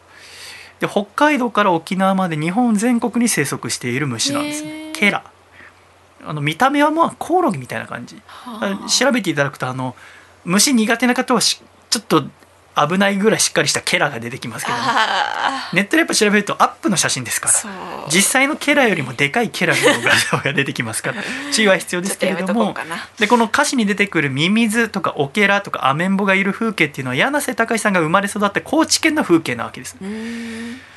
でなんかそれをちょっと調べている時にうん高知に柳瀬隆記念館っていう場所があるのを知って、えー私は12月に、えー鈍行列車に乗ってこの高知県に行ってきたんですよね、うん。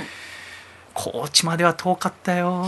鈍行列車で行くの。遠そうだな。2日かかったけどもね、でそれで、えー高知県の柳瀬隆記念館に行ってさんいろいろ分かったんだけどそのアンパンマンっていうのはねラジオで生まれたキャラクターなんですよね。えーだけどラジオのアンパンマンっていうのは誰に記憶されるでもなくひっそりと消えていったんです。うん。うん柳瀬隆先生ですらラジオのアンパンマンのことはあんまり覚えてないんですよね。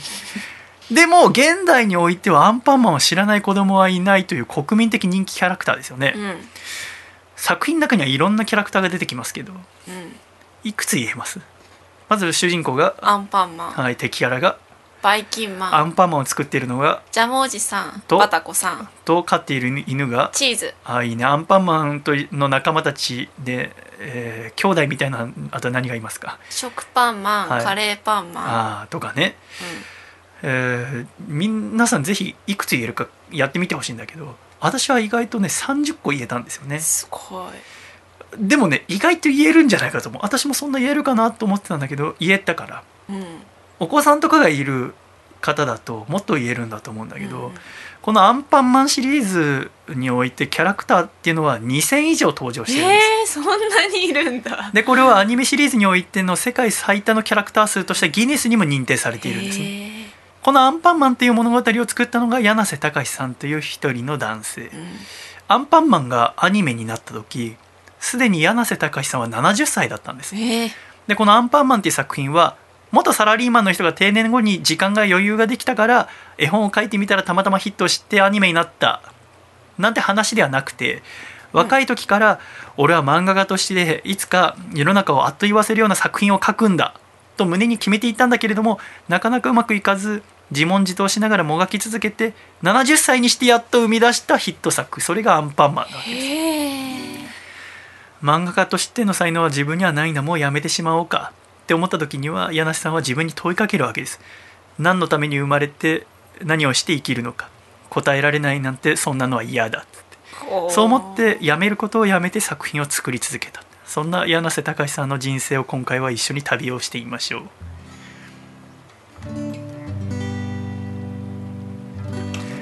柳瀬隆さんは西暦1919年大正8年2月6日生まれもうすぐだから誕生日なんですね、えー高知県上郡河北町にて柳瀬家の長男として生まれました。家族はお父さんお母さんうん隆史くん2つ下の弟の千尋くんの4人家族、うん。でお父さんの清さんは朝日新聞の記者で高志が4歳の時に中国の上海に単身赴任をしたのですがその1年後高志が5歳の時に単身赴任先の中国で亡くなってしまうって。うん清さんはまだ32歳の時私と同じ今の年。の時にお父さんが亡くなってしまうんですね。そのため高志には父親の記憶はあんまりないわけです。でその後弟の千尋はお父さんのお兄さん。つまりおじさんの家に養子として引き取られたんだうん。で高志はあお母さんとお母さんのお母さんつまり母方の祖母と3人暮らしを始めた。うんでお父さんと弟がいなくなった暮らし高志は最初寂しかったんだけれどもお母さんの実家は裕福だったので高知市内で大好きなお母さんとおばあちゃんとの暮らしは穏やかで不自由なく楽しいものだったわけでございますね。そんな暮らしが2年ほど続いた高志が小学2年生になったばかりのある日お母さんが言うわけでちょっとお出かけしましょうっつってあどこ行くのかなっつってお母さんについてお出かけして、えー着いた先はその弟の千尋が養子として引き取ってもらったお父さんのお兄ちゃんのお家。うん。そこだから千尋に会いに来たのかなと思ったらお母さんは高志に言うわけですね。高志あなたは今日からここで暮らすのよっていうわけです。えなんでって言ったら高志は体が弱いからあおじさんはお医者さんだからこの家でしばらく預かってもらって体を治しなさいっていうわけ。だけど本当の理由はお母さんは再婚が決まったので高志がいることが都合が悪くなったわけですうね、んそんででもそんなことを全く知らない高志はそのまま大好きなお母さんと別れて、まあ、捨てられる形なわけだけれどもおじさん夫婦のもとで引き取ってもらった。おじさん夫婦には子供がなくて養子の千尋だけだったんでそのおじさん夫婦と千尋との4人での新しい生活が始まった。千尋は養子うん。なんだけども高志は預かってもらってるだけなんですね。うん。だから寝る時とかは弟の千尋はおじさんおばさんと一緒に奥の部屋で眠る。うん。だけど高志は一人で書生部屋で眠る。うん。食事も千尋はおじさんおばさんと一緒に食べるんだけども高志は一人で食べる。決してなんかこうお家の中でいじめを受けてるとか差別されてるとかあじゃないし学費とかもおじさんたちは一生懸命見てくれたんだけどもなんかこの幼い高志には僕と千尋は違うんだっていう気持ちがうん生まれるんですね、それに加えて弟の千尋っていうのは性格も明るくて周りの人にものすごく好かれるタイプだった。うん。それに比べて高志は容姿が良くなくて愛嬌もないし暗かった。んでまだ小学生ながらこう心にこうモヤモヤしたもの黒いものが生まれてきてしまってうん。年中泣いてばかりいた。弟はあ全部あって俺には何もない弟はモテるけど僕はモテない弟は優しくされるのに僕は誰にも優しくされない。だんだん気づくお母さんに捨てられたんだって、えー体が自分は小さくて細くて運動はできないって弟は体が大きくて、えー後に柔道をやることになるけれども運動がすごくできる。高志は勉強はもともとできる方だったんだけれども中学校に入ったら全くできなくなって落ちこぼれになってしまった。そしたらだんだんと生きているのが辛くなって心のバランスを崩して、えー高知の夜の線路に横たわって死ぬことを考えたこともあった。けど死ねなかった。そんな時にお父さんの実家に行った。お父さんの実家お父さんが生まれ育った家に行ってみたら押し入れの中にたくさんの雑誌の山を見つけた。うん。その雑誌は何かというとお父さんの清さんは朝日新聞で勤める前に講談社で働いていてその講談社の中で「少年クラブ」っていう雑誌の編集者をしていた。うん。その少年クラブをお父さんの弟たち年が離れた弟たちに読ますために実家に送っていたものがずっと残っていた。うん。つまりお父さんが作った雑誌が残っていてそれを高志が読んだわけだよね。それを見たら当時は挿絵の黄金期。あの当時漫画って言っても今の漫画みたいにストーリーがちゃんとしてるっていうものがなくて漫画家っていうと何かっつうと、まあ、4コマとか新聞に載るものをちょっと書いたりとかあとうん。風刺画を書いたり、あとはこう雑誌に載ってるものって言ったら今だと漫画雑誌があるけど、うん。そうじゃなくて小説が書いてあってその小説に合った挿絵が書かれてるっていう。でこの少年クラブの中にもいろんな作品小説が載っててそこにさまざまな挿絵が一流の漫画家が描いたあ挿絵があってそれに高志は夢中になる。その挿絵を見て真似して描くうちにだんだん絵を描くことが楽しいなって思い始めた。つまり今は亡きお父さんから絵の楽しさを教わるんですよね、うんお父さんが作った雑誌から。で、えー自分は絵を描いて生きていきたいって東京に出て漫画家になりたい。そう思った貴司はおじさんに相談しておじさんはでも優しいから学費とか出してくれると。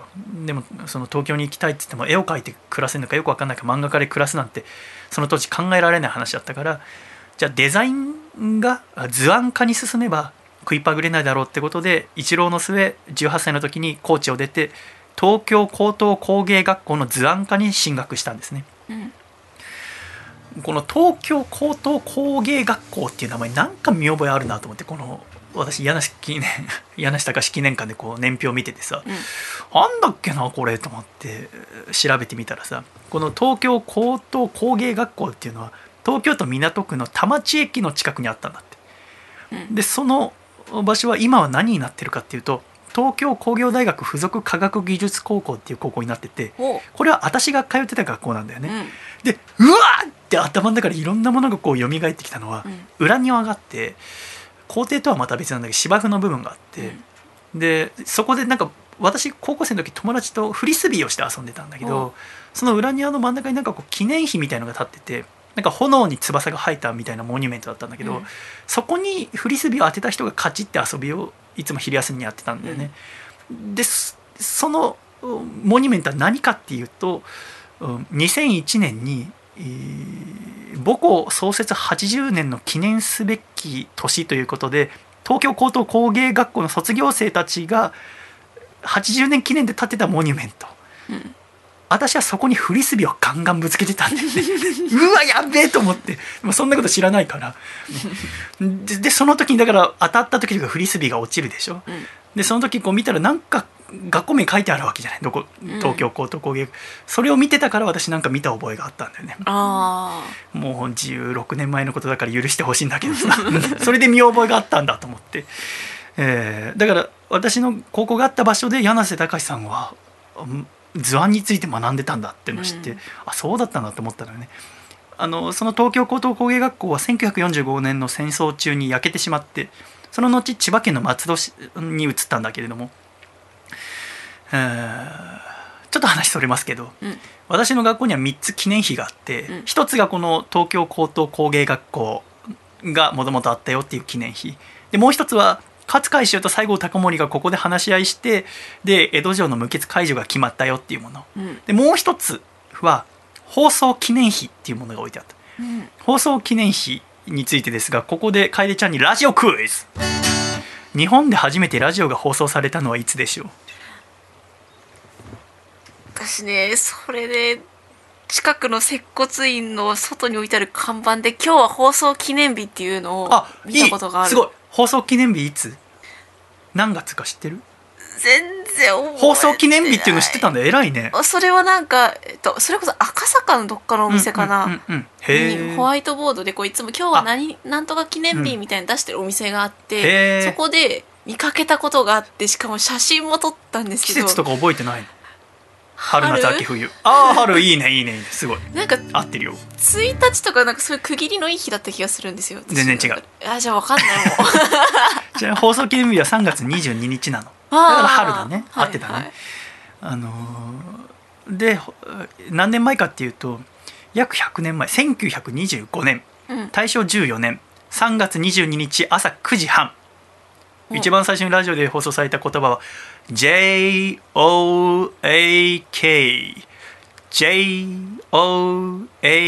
JOAK こちらは東京放送局であります。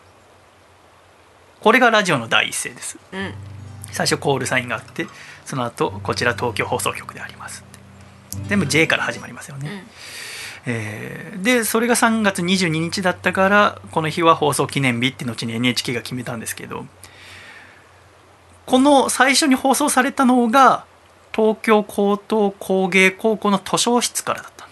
へえでその記念碑がうちの学校のもう田町駅のすぐ近くのところに置いてあるんでね、今でも外からでも見れるからぜひ近く寄った時見てみてみるといいんだけど。うん。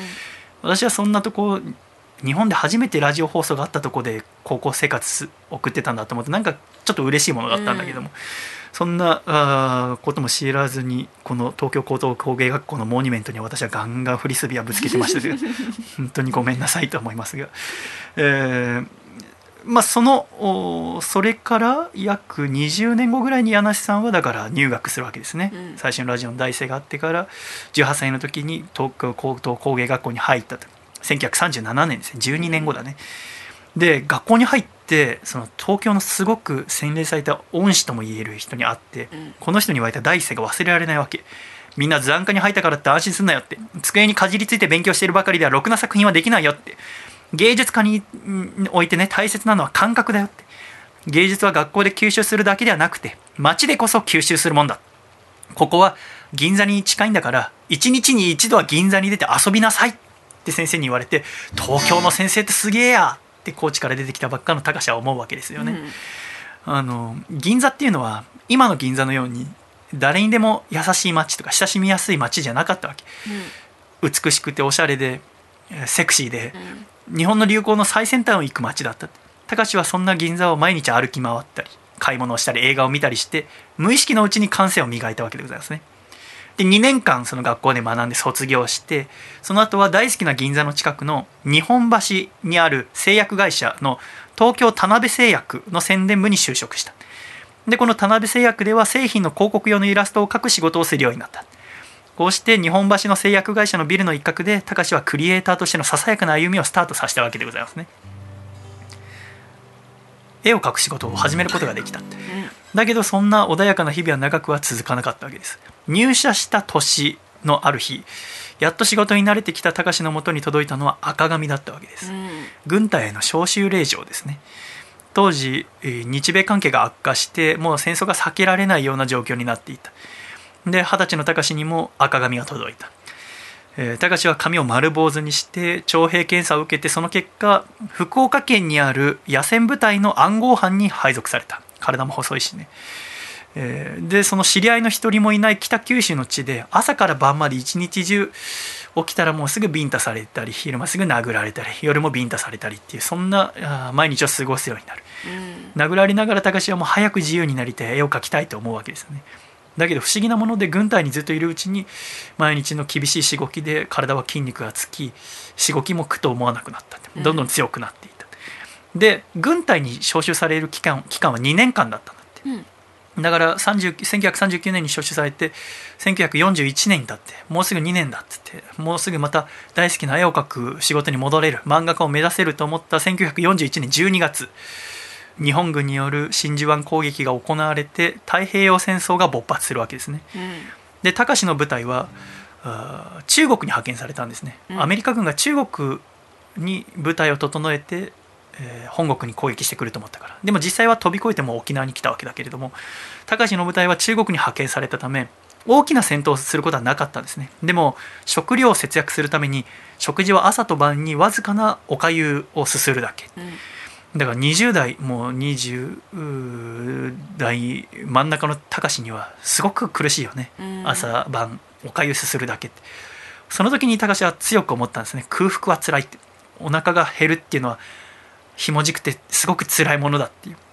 この時の空腹が辛いっていう骨身にしみるような経験が後にアンパンマンのうん傷ついたり、えー辛い人に自分の顔を食べさせてあげるっていう発想につながったかもしれないって後になって柳隆先生は語ってるわけですけども、アンパンマンが生まれるのはまだまだ何十年も先のことでございますね。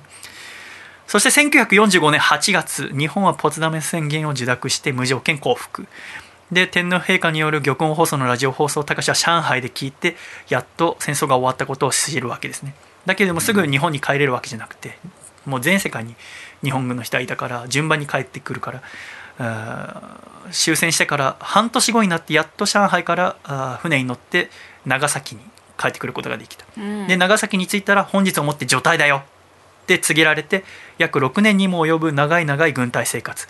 20歳から26歳っていう青春の時期を高橋は戦争と一緒に過ごしたわけですね。うんで長崎に着いてからあー切符をもらって、えー故郷の高知に帰るわけだけども長崎からまず岡山の方だよねだからこう東に東に電車に乗ってそこから南に折れて高知に行くわけだけれどもその途中長崎から東に東に行く途中で今まで緑があったのにもかかわらず急に野犬の原になってえーその辺り一面何もなくなるっていうこれは何かっていうと広島の原爆の影響なんですよね。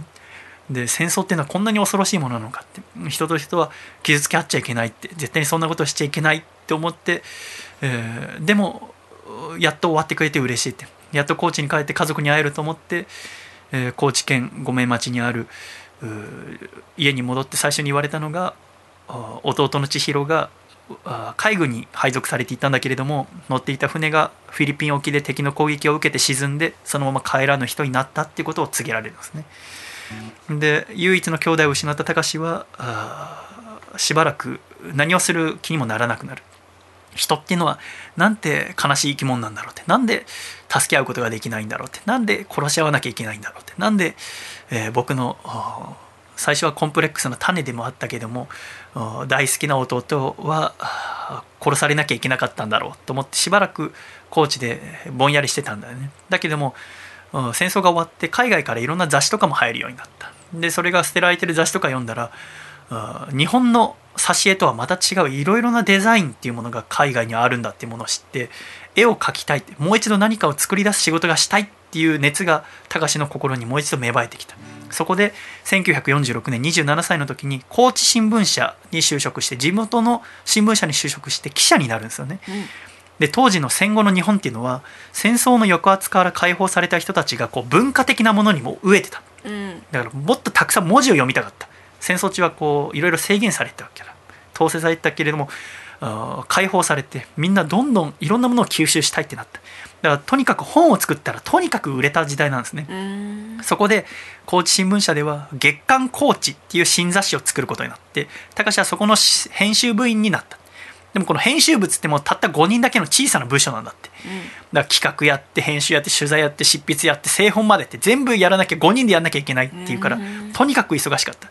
雑誌の広告営業とか集金も自分たちで行って一冊の雑誌を自分の能力を全て駆使して必死に作るってその中で高志は表紙を書いたりとか挿絵を描いたりして、えーこうデザインをする仕事を再びすることができるって。仕事がとにかく楽しいって戦争が終わってよかったってそこで思うわけですね。そんな高志が仕事が楽しいって思う理由はもう一つあってその5人の編集部には小松信さんっていう先輩の女性記者がいたすごく小柄な方なんだけど男勝りな性格の女性でこう集金も自分たちでやるわけだよね。だからこう広告出してくれた企業のとこ行ってその代わりお金もらうわけだけどなかなかお金をこう払ってくれない会社があったって、あの女性だからって。まだまだその頃女性軽視の時代だったから。女になんで金払わなきゃいけないんだよみたいなあ相手にノブさんはハンドバッグを投げつけて早くちゃんときちんとお金払いなさいよって単価を切るようなたくましい人だったわけですね。そんな自分とは正反対って言ってもいいたくましい小松信さんという女性に高志は恋をしたんですね。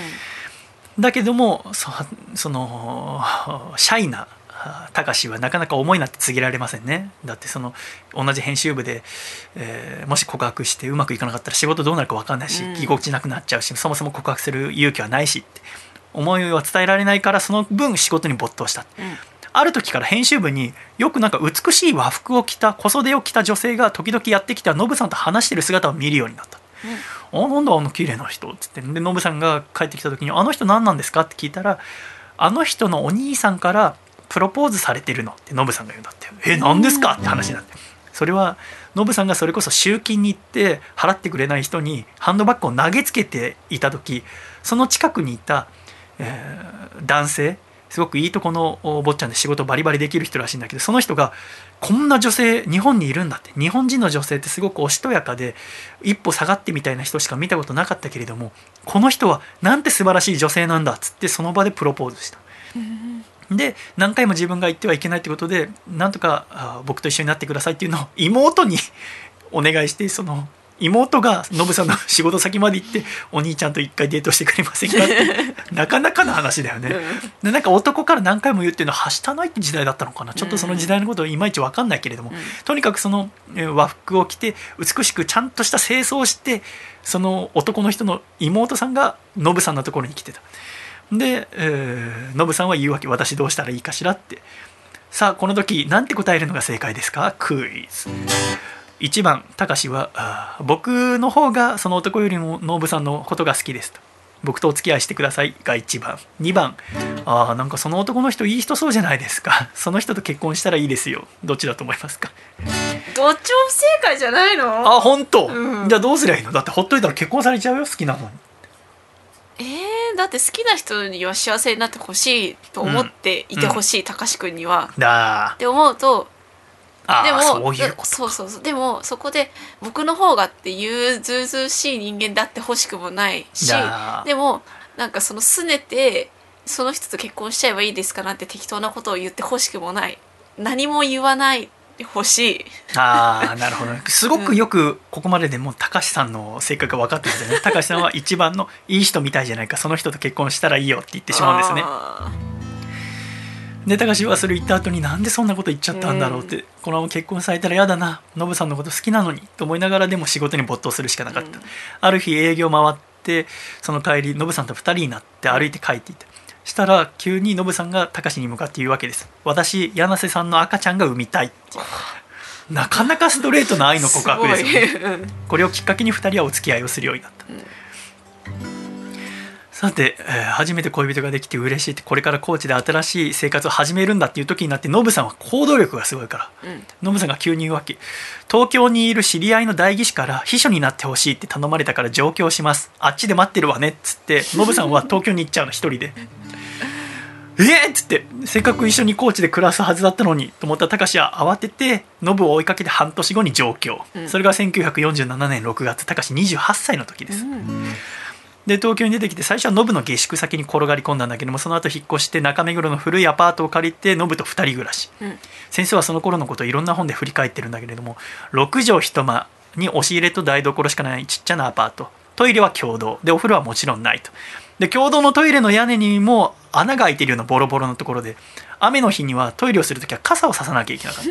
でもちろんドッポントイレだろうしね、えーでも今思うとあの2人で初めてこうささやかながら暮らしたあのボロアパートはすごくいい思い出だって先生は後年語るんだけれどもノブさんは秘書の仕事をする。で高志は最初は知人のおデザイン事務所に入ったんだけどその後そこじゃなかなか稼げないってなって日本橋三越の宣伝部で勤めることになった。うん。でそこで店内の装飾とか売り場の看板のデザインを手掛けるようになったんですね。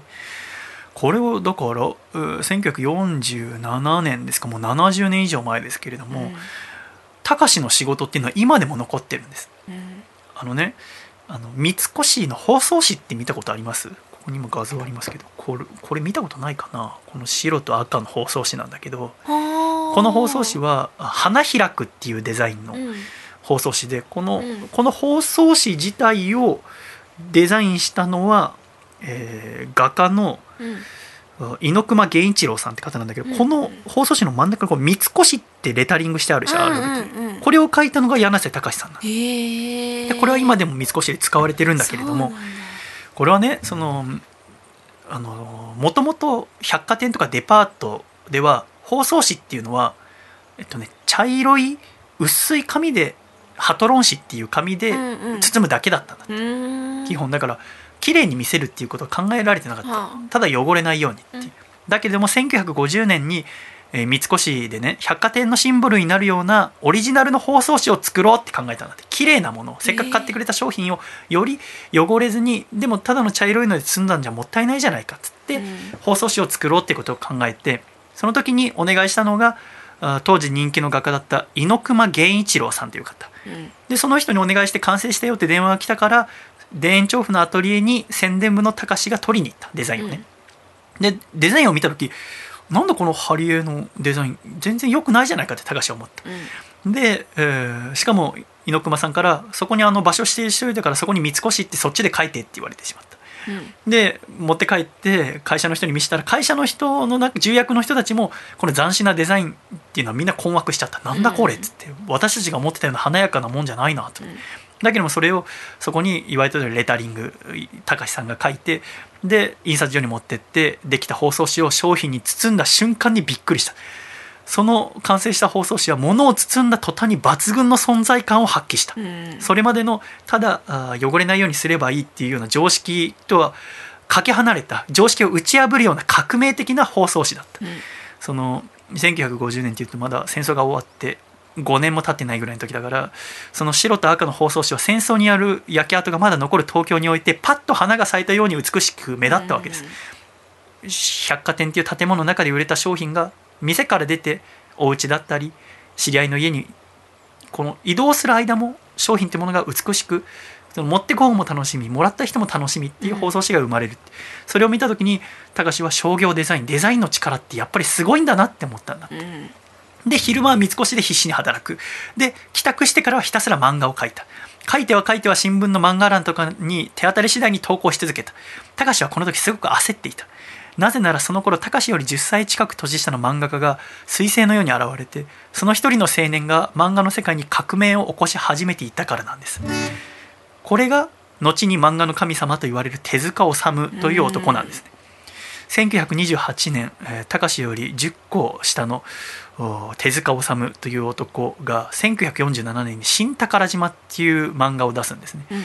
当時はえ今はこう長編の漫画って当たり前だけれども当時は長くても1話4ページほどだったんだって漫画っていうとね。あとはもう挿絵とか4コマとかいうのが主流だった中で手塚治虫がこの18歳19歳で出した「新宝島」っていうのは200ページにもなる大長編。映画のような漫画だった、うん。これを読んで、えー全国の漫画好きそして漫画家を目指す人たちがもうか稲妻打たれたようにうん。びっくりした。こんなものを描く人がいるんだ。漫画ってこんな表現ができるんだでこれでびっくりした人たちが後にどんどん東京に出てきてどんどん漫画家っていうものが広がっていくわけだけれども高志はこの10歳下近く下の手塚治虫の描いた作品を見て自分は本当にのこのこデパートで働いてるだけでいいのかと。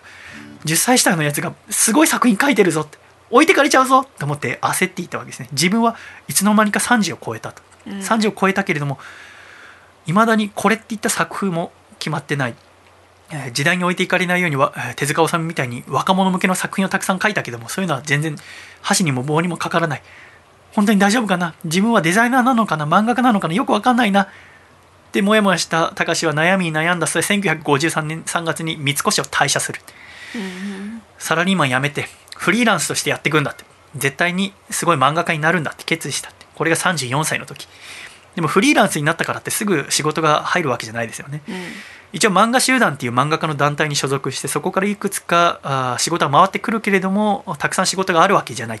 だから漫画以外の仕事も依頼が来たら何でもやっていた。フリーランスっていうのは本当に大変なんですよね。フリーランスになって5年目。高橋39歳になったある日。家の電話がリーンとなった。もしもしって出たらちょっと柳さんにお願いしたいことがあるんですけどもうちに来てくれますか？車回しますので。っていう電話。で高橋はびっくりしたのはその電話っていうのは東宝ミュージカルスターだったあー宮城真理子さんっていう女優さんからだった。うん。現代で言えば東宝だから、まあ、長澤まさみさんから電話かかってくれるの。も急に長澤まさみさんから電話かかってきてうち来てって言われたらびっくりするでしょ、でう憧れの大スターが自分に何の用だろうと思って、うん。以前そのあ知人に頼まれて雑誌社からあ一度だけ宮城真理子さんの似顔絵入りのインタビュー記事を書いたことがあったと、うん。取材してね本人に。だけれどもそれ以外仕事はしたことないからなんか怒られるのかなと思って不安なまま宮城さんの自宅に行ったら宮城さんから「今度私初めてリサイタルをやるんだけれどもその構成の仕事をしてくださらない?」って言われるわけ。うん。構成ってだからそのどういう流れでとか、うん。曲順どうするとかでここはどうどうどうするとか全部決める仕事で高橋さんは思うわけ。めちゃくちゃだなって僕はデザイナーだよって漫画家だよってこんな舞台の構成なんてやったことないよ。うん。めちゃくちゃだ無理だって思うけれどもフリーランスは断らない。なぜなら仕事がなくなったら死んじゃうから。うん。だから無茶だと思いながら引き受けた。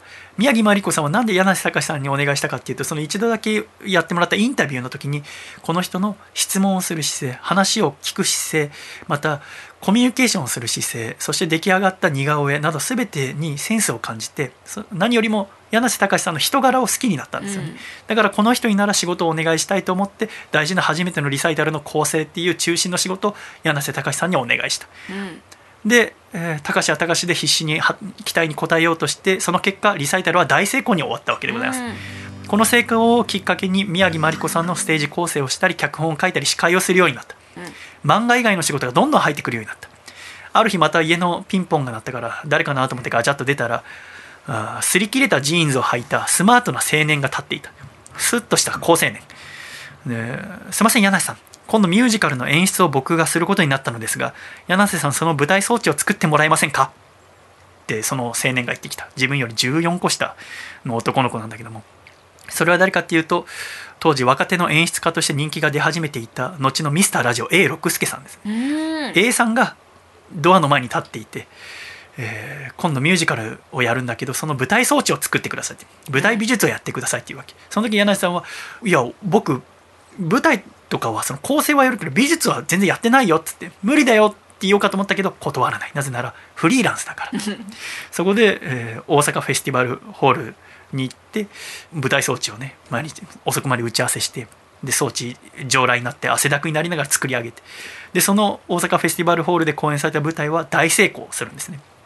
でちなみにこの大阪フェスティバルホールでえー A 六輔さんが作ったミュージカルが「見上げてごらん夜の星よ」っていうミュージカル。あでこの「見上げてごらん夜の星よ」っていうミュージカルのために書かれた曲が「見上げてごらん夜の星よ」っていうーうん。作詞 A 六輔さん。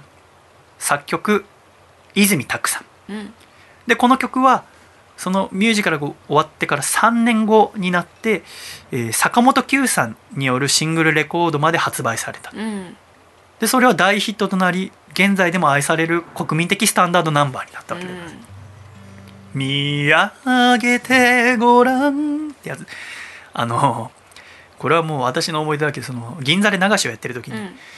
あの銀座でお客さんって年上の方ばっかだったから私がこう舞台任されるようになって最最初はカバー曲ばっかだったんだけどオリジナルは聴いてもらえないからその時は最初村下幸三さんの「初恋」っていう曲から入って「さみだれは」ってその後、まあその時間によって23曲歌って一番最後はいつも「見上げてごらん夜の星」を歌ってたんだよね。うん。だから私にとってもすごく大好きな曲なんだけれどもその作詞は A 六輔さん作曲は泉拓さん。そこで泉拓さんと柳瀬隆さんは友達になるわけだけれども、うんミュージカルも大ヒットしたことによって柳瀬隆の器用な仕事ぶりっていうのは業界内で話題になっていった。うん。そのうち困った時の柳瀬さんって言われるようになった。うん。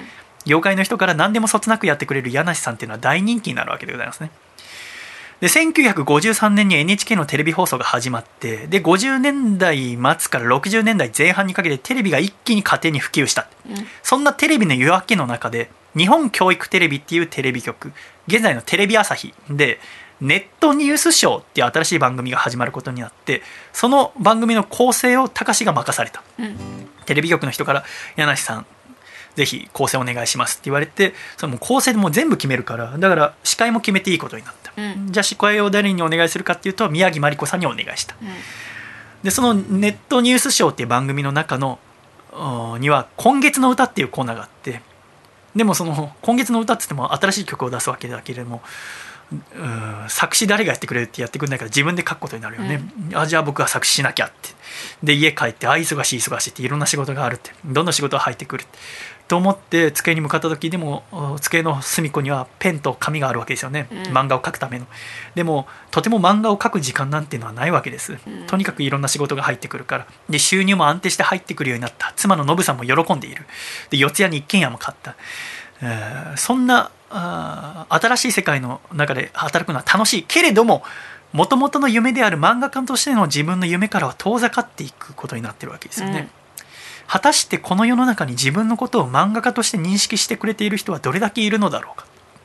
みんなには僕は作家とか演出家とかで頼んでくれる人はいるけど自分の一番やりたい漫画は描けていない自分が向かうべき目標が見えない自分は何者なんだろう。何のために生きているのか。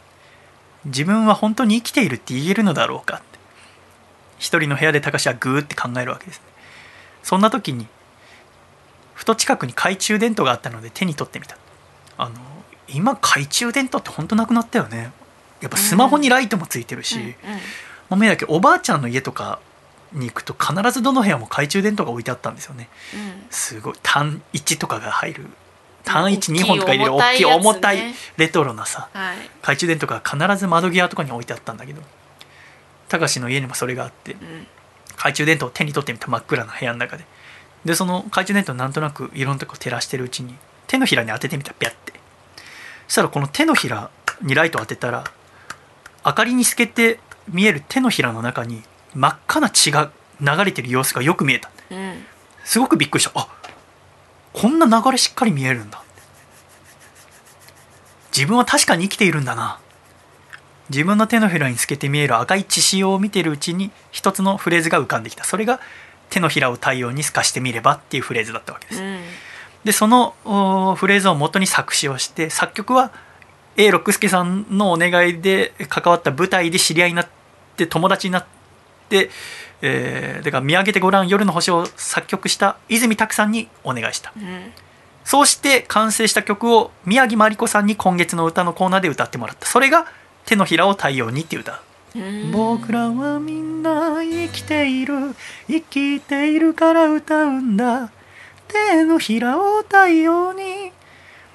でこの曲を放送した直後は特に反響はなかったんですね。うん。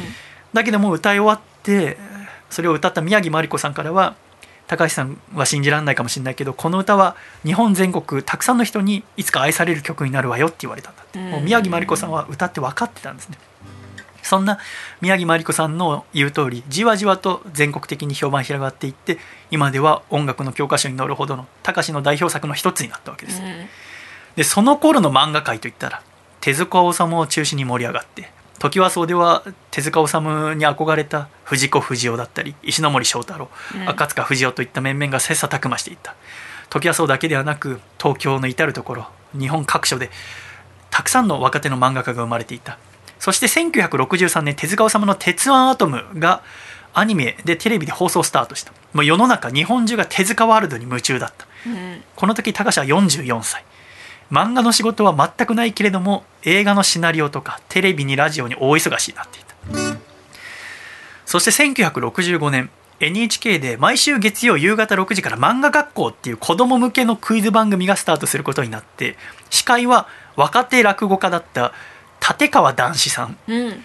そしてそのお漫画学校っていう番組は漫画学校って名前だけどなんかクイズ番組なんだけど、うん。そのクイズ番組の問題を出すおじさんっていうので柳瀬隆さんが出るように。なった今までこう裏方だったのに完全に構成して、ちょっと表にも出るようになった。うん。なぜなら裏方知ってる方が表にも立ちやすいから。うん。困った時の柳瀬さんでそれも受けちゃった。でその番組の中で最初の数分間歌を流しながら絵を描く絵描き歌のコーナーとかも高志が全部担当した。うん。でこの番組は好評で3年間も続いた。うん。で当時のテレビ番組っていうのはもう本当に影響力抜群だからみんなテレビを見ていたから。だから3年も続いて人気番組になったので柳瀬隆の顔は問題出しおじさんとして子供たちに広く知られるようになった。街を歩いたら「あ漫画学校の先生だ」って言って声をかけられてサインをねだられるようになるで色紙にサインねだられても隆にはアトムとかドラえもんみたいなこう代表作がないから何の絵も描くことができない。だからやむを得ず子供にもしサインお願いされたら「君の好きな絵を描いてあげるよ」って言って子供がロボットが好きとか猫好きとかスポーツカー好きって言われたらそれを描いてあげてた。そんなことをしながら漫画学校に出て子供たちの知名度が上がることによってだんだんとこれまで大人向きの漫画しか描いてこなかったたかしのもとに子供向けの媒体からの仕事の注文が入るようになってきた。うん。とにかく高橋は忙しく働いた。テレビにラジオに演劇に映画に作詞に何でもやった。そんな中ラジオでは文化放送で週に5日月曜日から金曜日まで毎日5分間のショートコント番組が放送されてたんだけどラジオドラマだね5分、うん。それを全部書いてた。うん。月金の毎日のラジオドラマの原稿を5年間書いてたんですね。うん。つまり1000本以上のショートコントを書いた。うん。でその中の一つのコントがアンパンマンだった。アンパンマンは文化放送で生まれてるんですね。そうだったんだ。そんなでもその細かい設定とかもう聞いてた音源も残ってないしうん。誰も覚えてないこのアンパンマンのこと。ただ1000本ある今でもラジオドラマって少しあるけどもそんななんてことない5分のラジオドラマの一つがアンパンマン。うんだけどもこのアンパンマンが日本中の子供たちに愛されるようになるのはまだまだ先のお話なんですねうんそんなある日、たかしのもとに文化放送から連絡が来て話聞いてみたら、明日30分のラジオドラマがあるんだけれども、作家さんから全然作品が上がってこないとお願いしてる人からね。だから、柳瀬さん、明日の朝までに30分用のラジオドラマの脚本書いてくれませんかって言われる。明日の朝までに30分のラジオドラマなんて普通書けないじゃないですか。けないだけど、たかしは断らない。なぜなら、フリーランスだからです。で分かりました。っつって。で以前その5分用のねショートコントで書いたあものを歌と音楽挟んで話ももっと膨らましてミュージカル仕立てに引き伸ばして完成したのが「優しいライオン」って作品。うん。これが30分のラジオドラマになった。この「優しいライオン」っていうのは後に絵本化されて今でも子供たちに愛される柳瀬さんの代表作の一つになるんだけどもそれもまた少しおは先のお話なんですね。うん。で自分は何者なんだろう。漫画全然描けてないよ。新しい芸術作りたいのにと思いながら自分は何なんだろうと自問しながらひたすら目の前の仕事を知っていた高志は気づけば50歳になろうとしていた、うん。そんなある日一本の電話が来た。あのすいません私今度長編アニメを作ろうと思ってるんですけれども映画でねってそのあ美術監督を柳瀬さんにお願いしたいんです。って電話の主が言うわけです。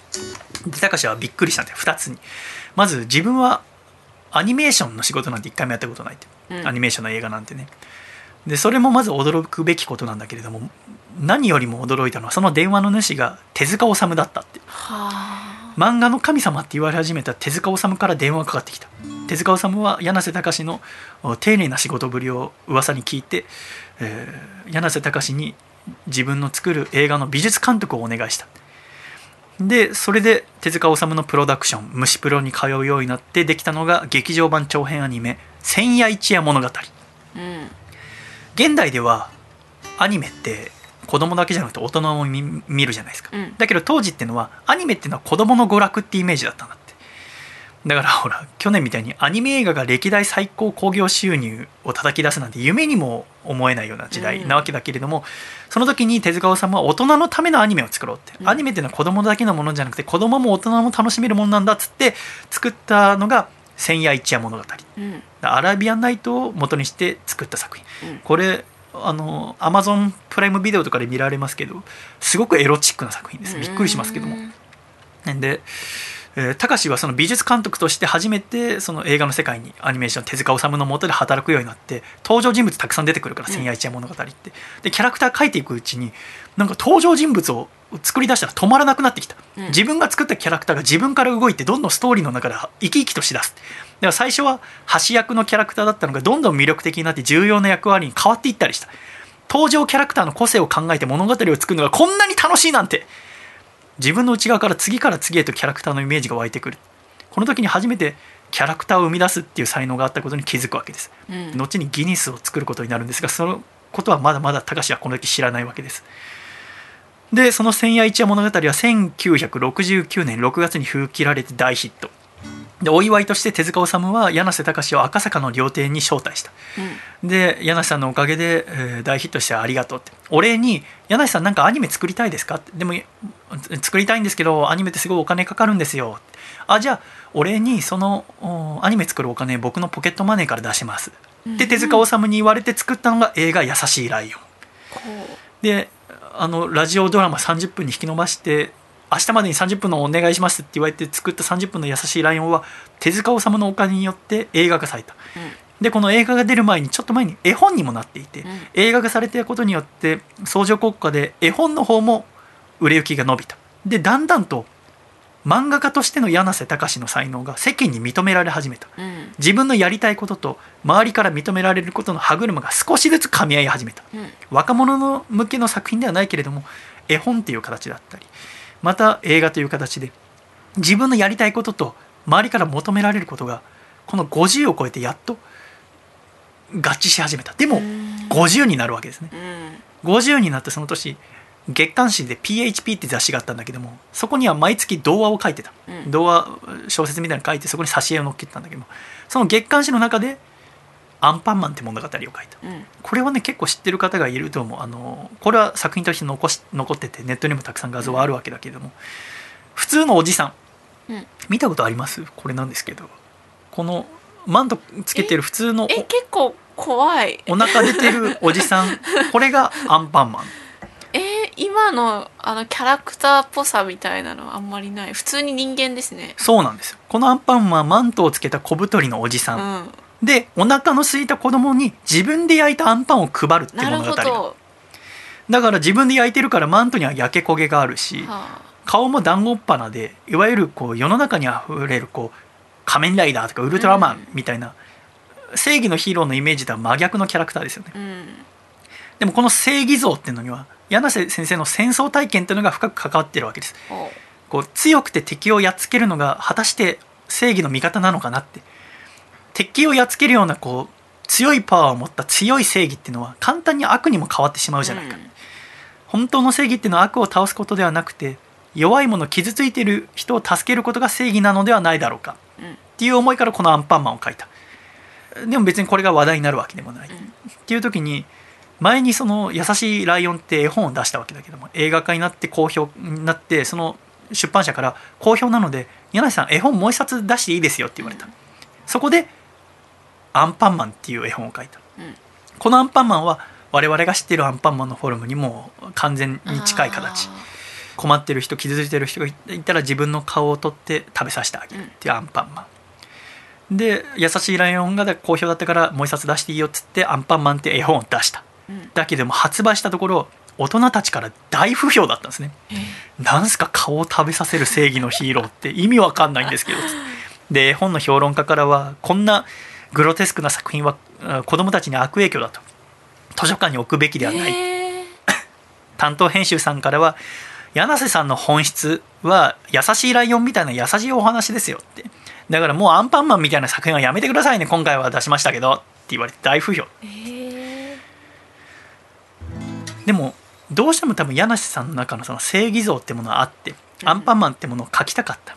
でそれで認められたかったんだけれども大不評だったわけですでその先に居眠りおじさんとかキラキラっていった子供向けの絵本を描くようになるんだけど。もアンパンマンを出してからあ数年経ってもまだ心の中にはアンパンマンの愛着はあった。うん。でもどんだけ自分の中に愛着があったところで周囲から認められなかったら出版はできないわけですよね、うん。作品は書けないからどこにも書くことはできなかったわけだけれども数年経って普通に買い物していた。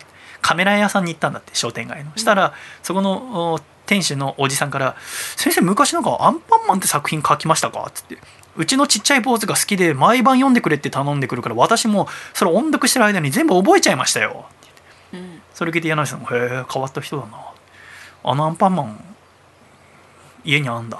へえ」って「ありがとうございました」ってまた別の日奥さんと一緒に買い物してたら違う店のおかみさんから「うちの子がアンパンマン好きでね毎日読んでるんですよ」って言われる「へえこの家の子供もアンパンマン読んでんだまあうちの近くの商店街の人だから読んでくれてんのかな。うんある日違う仕事で地方出張して時に、えー地方の保育園の先生から「柳瀬先生のアンパンマン大人気でね」って休み時間になると園児がもうみんな読んじゃうからもうボロボロになっちゃって最近新しいの買い足したんですよ地方の図書館行ったら「いや先生のアンパンマンねすぐ貸し出し中になっちゃうから何冊も買ってしかも帰ってきたら子供がもう熱心に読むから全部ボロボロになっちゃって何回も買い替えてるんですよ。柳さんは初めての経験をするんですよ。あれ？っつって。僕の作品子供たちに人気っぽいぞってことに気づくわけですね、うん。子供っていうのは無名の作家が書いたものでも面白いものは面白いっていうしうん。大作家が書いたものでもつまんなければつまんないっていう。そんな全国の嘘をつかない小さな評論家たちが柳瀬隆の作品を認めてくれたんですね。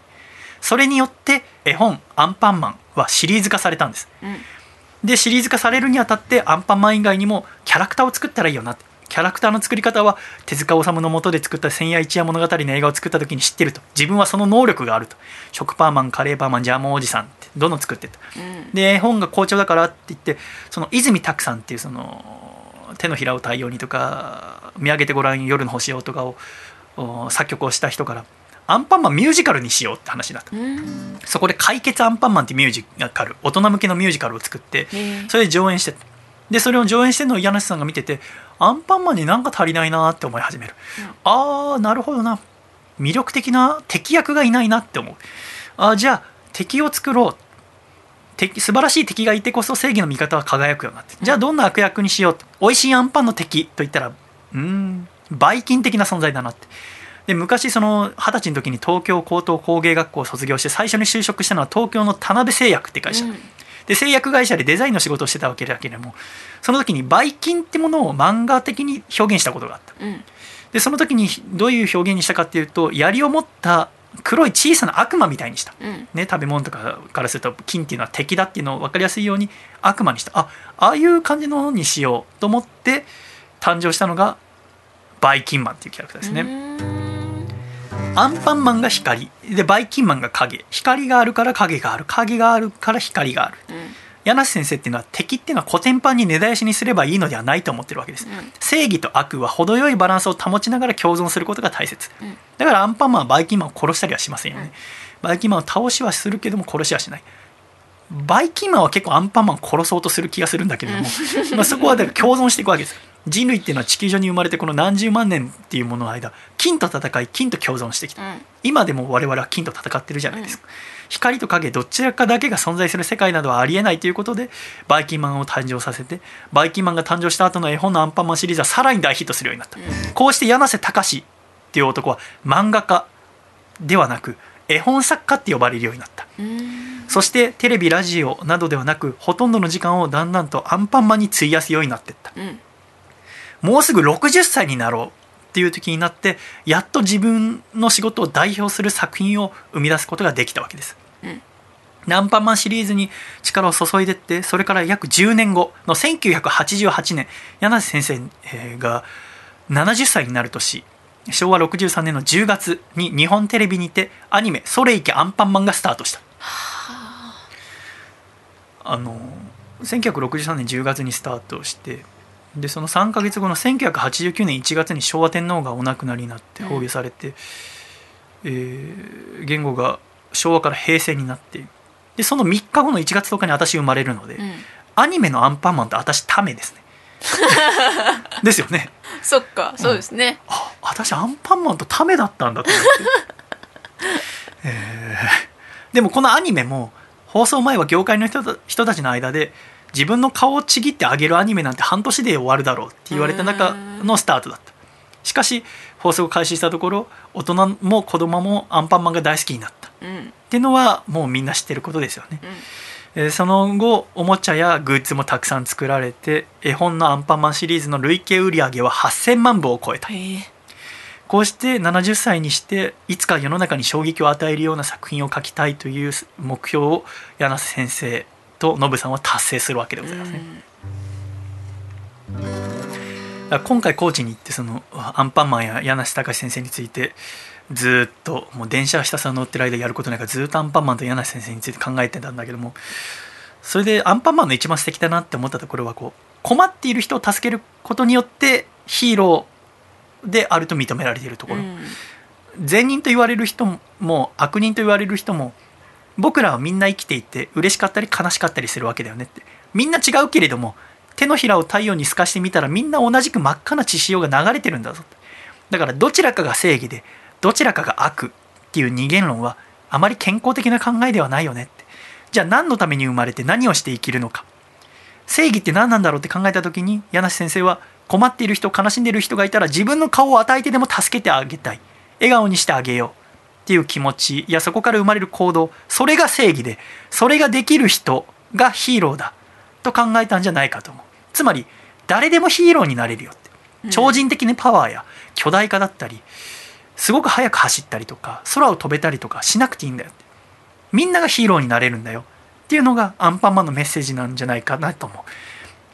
大人になるについて私もこう勝負に勝つこと相手を倒すことが正義かっこいいと思いがちだったけれどもアンパンマンっていうヒーローはまだ言葉も喋れないような子供たちには何よりもかっこよく見えた。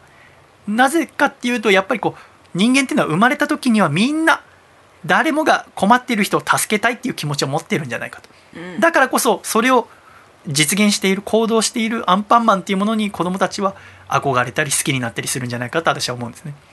子供たちは大きくなるとアンパンマンから徐々に卒業していきますけれども、うんみんなそれぞれの心の中にアンパンマンがいてだからうん2011年に東日本大震災が起きてその被災地の人はもちろん遠く離れた横浜の私も日本中の人も不安だったと思うんだけれども私が毎日ラジオを聴いていったらラジオから一番多く毎日欠かさず流れた曲は当時の流行歌でも何でもなくてアンパンマンの歌だったわけですね。アンパンマンの歌が日本の中で一番みんなを元気づけたこれはきっと困っている人悲しんでいる人不安な人をアンパンマンが助けに来てくれたって曲を聴いたらみんな思ったんじゃないかと思う、みんな心の中にアンパンマンがいて、えー何よりもかっこいいのはあー誰かを倒すってことじゃなくて困っている人を助けるっていうのがかっこいいんだって。多分、うん。大人になった人たちは最初理解できなかったけれども言葉もわからないような子供たちにはそれが分かっていてそう思ってるから「アンパンマン」っていう本を読んでそしてアニメ今になってそして、えー柳先生がお亡くなりになってからも今でも西村の子供がアンパンマンを愛している。うん。それはとてもすごいパワーだなと思いますね。正義の力って素晴らしいなと思いますし。かっこいいなと思いましたね、でもこう柳先生もじゃあ70歳でそのアニメになってずっと幸せだったかっていうとそうじゃなくてこれからだからずっと楽しく過ごしていけると思ったわけだけれどもノブと一緒にねだけどもそのアニメ化されたその時になんかノブさんの調子悪いなと思ってノブさんは嫌だって言ったけど病院に連れてって見てもらったらあーもう末期がんになってうん。で余命3ヶ月って言われてしまって。どうして？いただただそのアニメ前とか忙しくてなかなかいノブさんとの時間も作れなかったけどもなんで自分はもっと愛する妻のことを見てあげられなかったんだなんでこんなことになってしまったんだろうと思いながらでも一生懸命ノブさんと一緒に生きてその後ん4年かな？うんもう長生き3ヶ月って言われたの、でノブさんが亡くなってからはもう心がぽっかり穴が開いてしまって、うん。でそれまでその自分の服がどこにあるとか全部ノブさんに任せっきりにしてたしましてやこう給料が今いくらなのかも分かってなかった。全部ノブさんがやってたから。ノブさんがいなくなったら自分はもう普通の生活ができなくなってしまった。で夜も眠れなくなって睡眠薬にも手を出した。うん。その時に誰が助けてくれたかっていうとアンパンマンが助けてくれた。うん。全国でアンパンマンを待っている子供たちがいるって。アンパンマンを待っているお茶の間の人たちがいるって。でノブさんと柳瀬先生には子供がいなかったけれどもアンパンマンが子供のように自分を助けてくれたって柳瀬先生は言ってるんですね。うん。そしていろんな子供たちを楽しましたアンパンマンは作り手の柳瀬隆さんも助けるようなヒーローだったわけですそして柳瀬さんはずっと作品を書き続けてその作品は多分これ令和に入ってもずっと愛されることになるでしょう。うん。っていうのが私が高知に行って知った柳さんのお話でした。最後までお聞きくださりありがとうございました。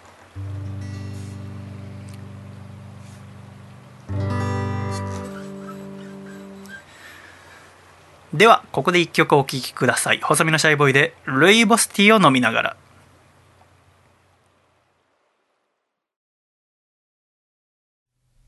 さよならの言葉すら言わせてもらえないほどの速さで君は家を出た。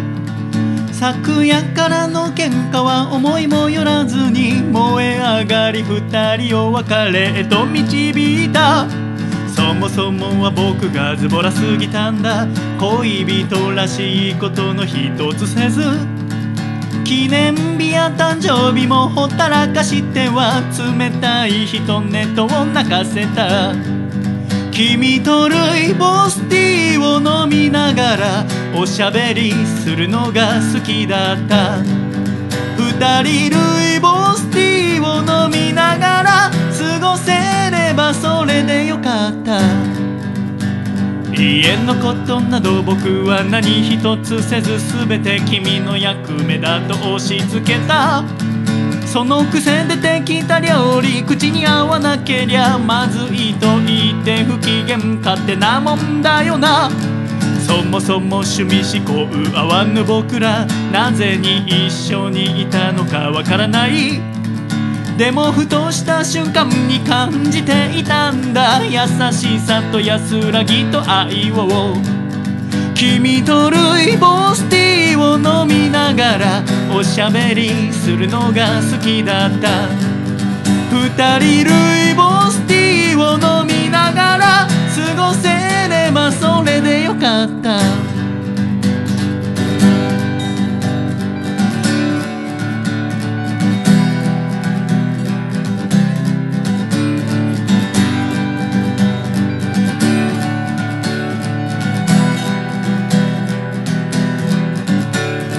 し追いかけたならまだ追いつけるかな。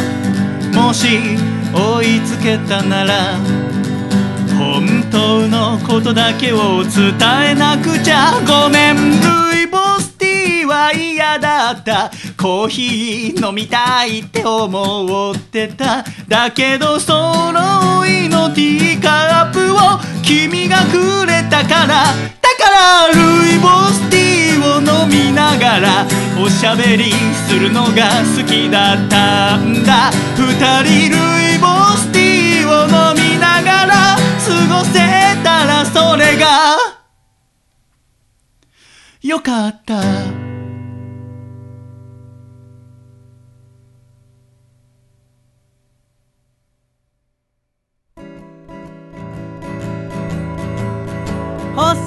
のシャイボーイ細身のシャイボーイ細身のシャイボーイ Oh yeah 細身のシャイボーイ細身のシャイボーイルールールー。フーフー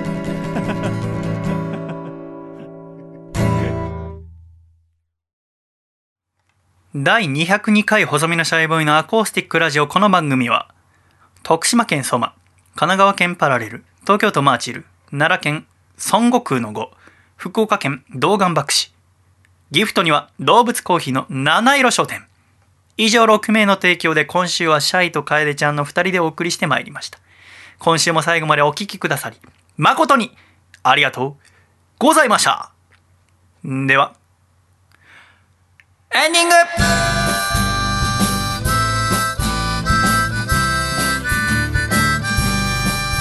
暖かいシャイ。ということで第202回細身のシャイボーイの acoustic radio もエンディングでございます。楓さん。はい。最後までお付き合いありがとうございあました。りがとうございました。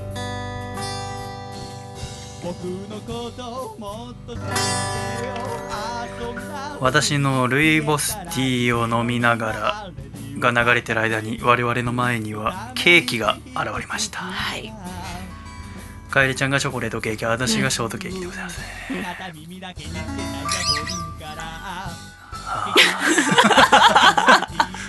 すごいなった。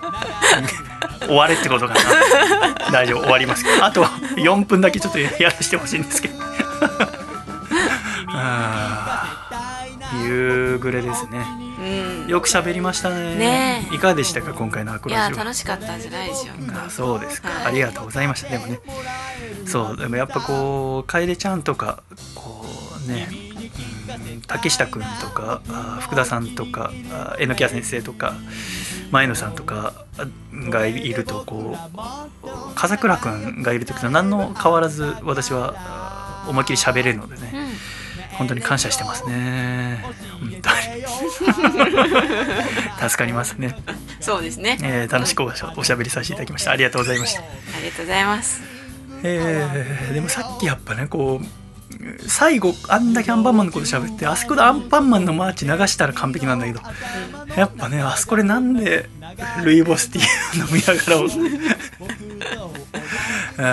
流さなきゃいけないかですね。あれも一生懸命作ったんですけどねどうしてもやっぱこう著作権っていうのがありますよね。うん。やっぱこうラジオそれこそこう JO って言ってからまだ100年経ってない中でラジオってものはもっともっと面白くできるのでねそこをこう突き詰めていきたいですね。頑張ってね。君も頑張ってくださいねこれからもね。はい。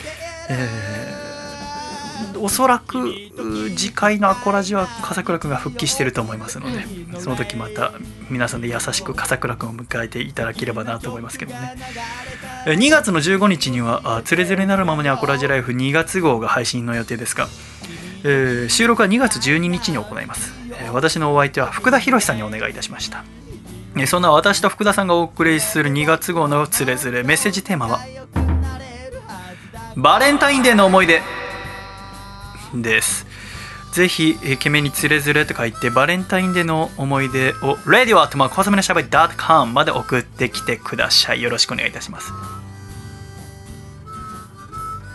メッセージをいただいた方の中から5名の方に柳瀬隆記念館で買ってきた限定のポストカードを5名の方に送らせていただきますのでぜひぜひふるってメッセージ寄せていただければと思います。5名以外の方にもですねメッセージ読んだ方は全員、私と福田さんからメッセージを書いて送りたいと思いますので、なんかあの正月にあの年賀状を送ったんですけどそれがあすごく面倒くさくて楽しかったんですよね。やっぱ楽しいことって全部面倒くさいですよね、うん。あとなんかこう一人一人のこう住所を手書きしてるとなんかこういろんなところで聞いてくださってんだなっていうのが分かってですねすごく楽しかったので、えー今回もやらせていただきたいと思います。これから続けていければなと思いますけれども。えー本当はあさってから私は松山に行って203回アコラジの取材をする予定だったのですが緊急事態宣言下ということでこれはキャンセルしましてまたあさってから次のラジオで何やるか考える日々になりますけれども。やることがあるっていうのは楽しいですね。ラジオっていうのは本当もっともっといろんな可能性がありますのでぜひ楓ちゃんもこれからもう楽しいラジオ作ってってくださいね。そうですね。私もね、えー君に飽きられないように君に理解されないようにですね面白いラジオをどんどん作ろうと思います。今週も最後までお聴きくださり誠にありがとうございました。また来月笑顔でお会いいたしましょう。ではいくぞ。123シャイまたね。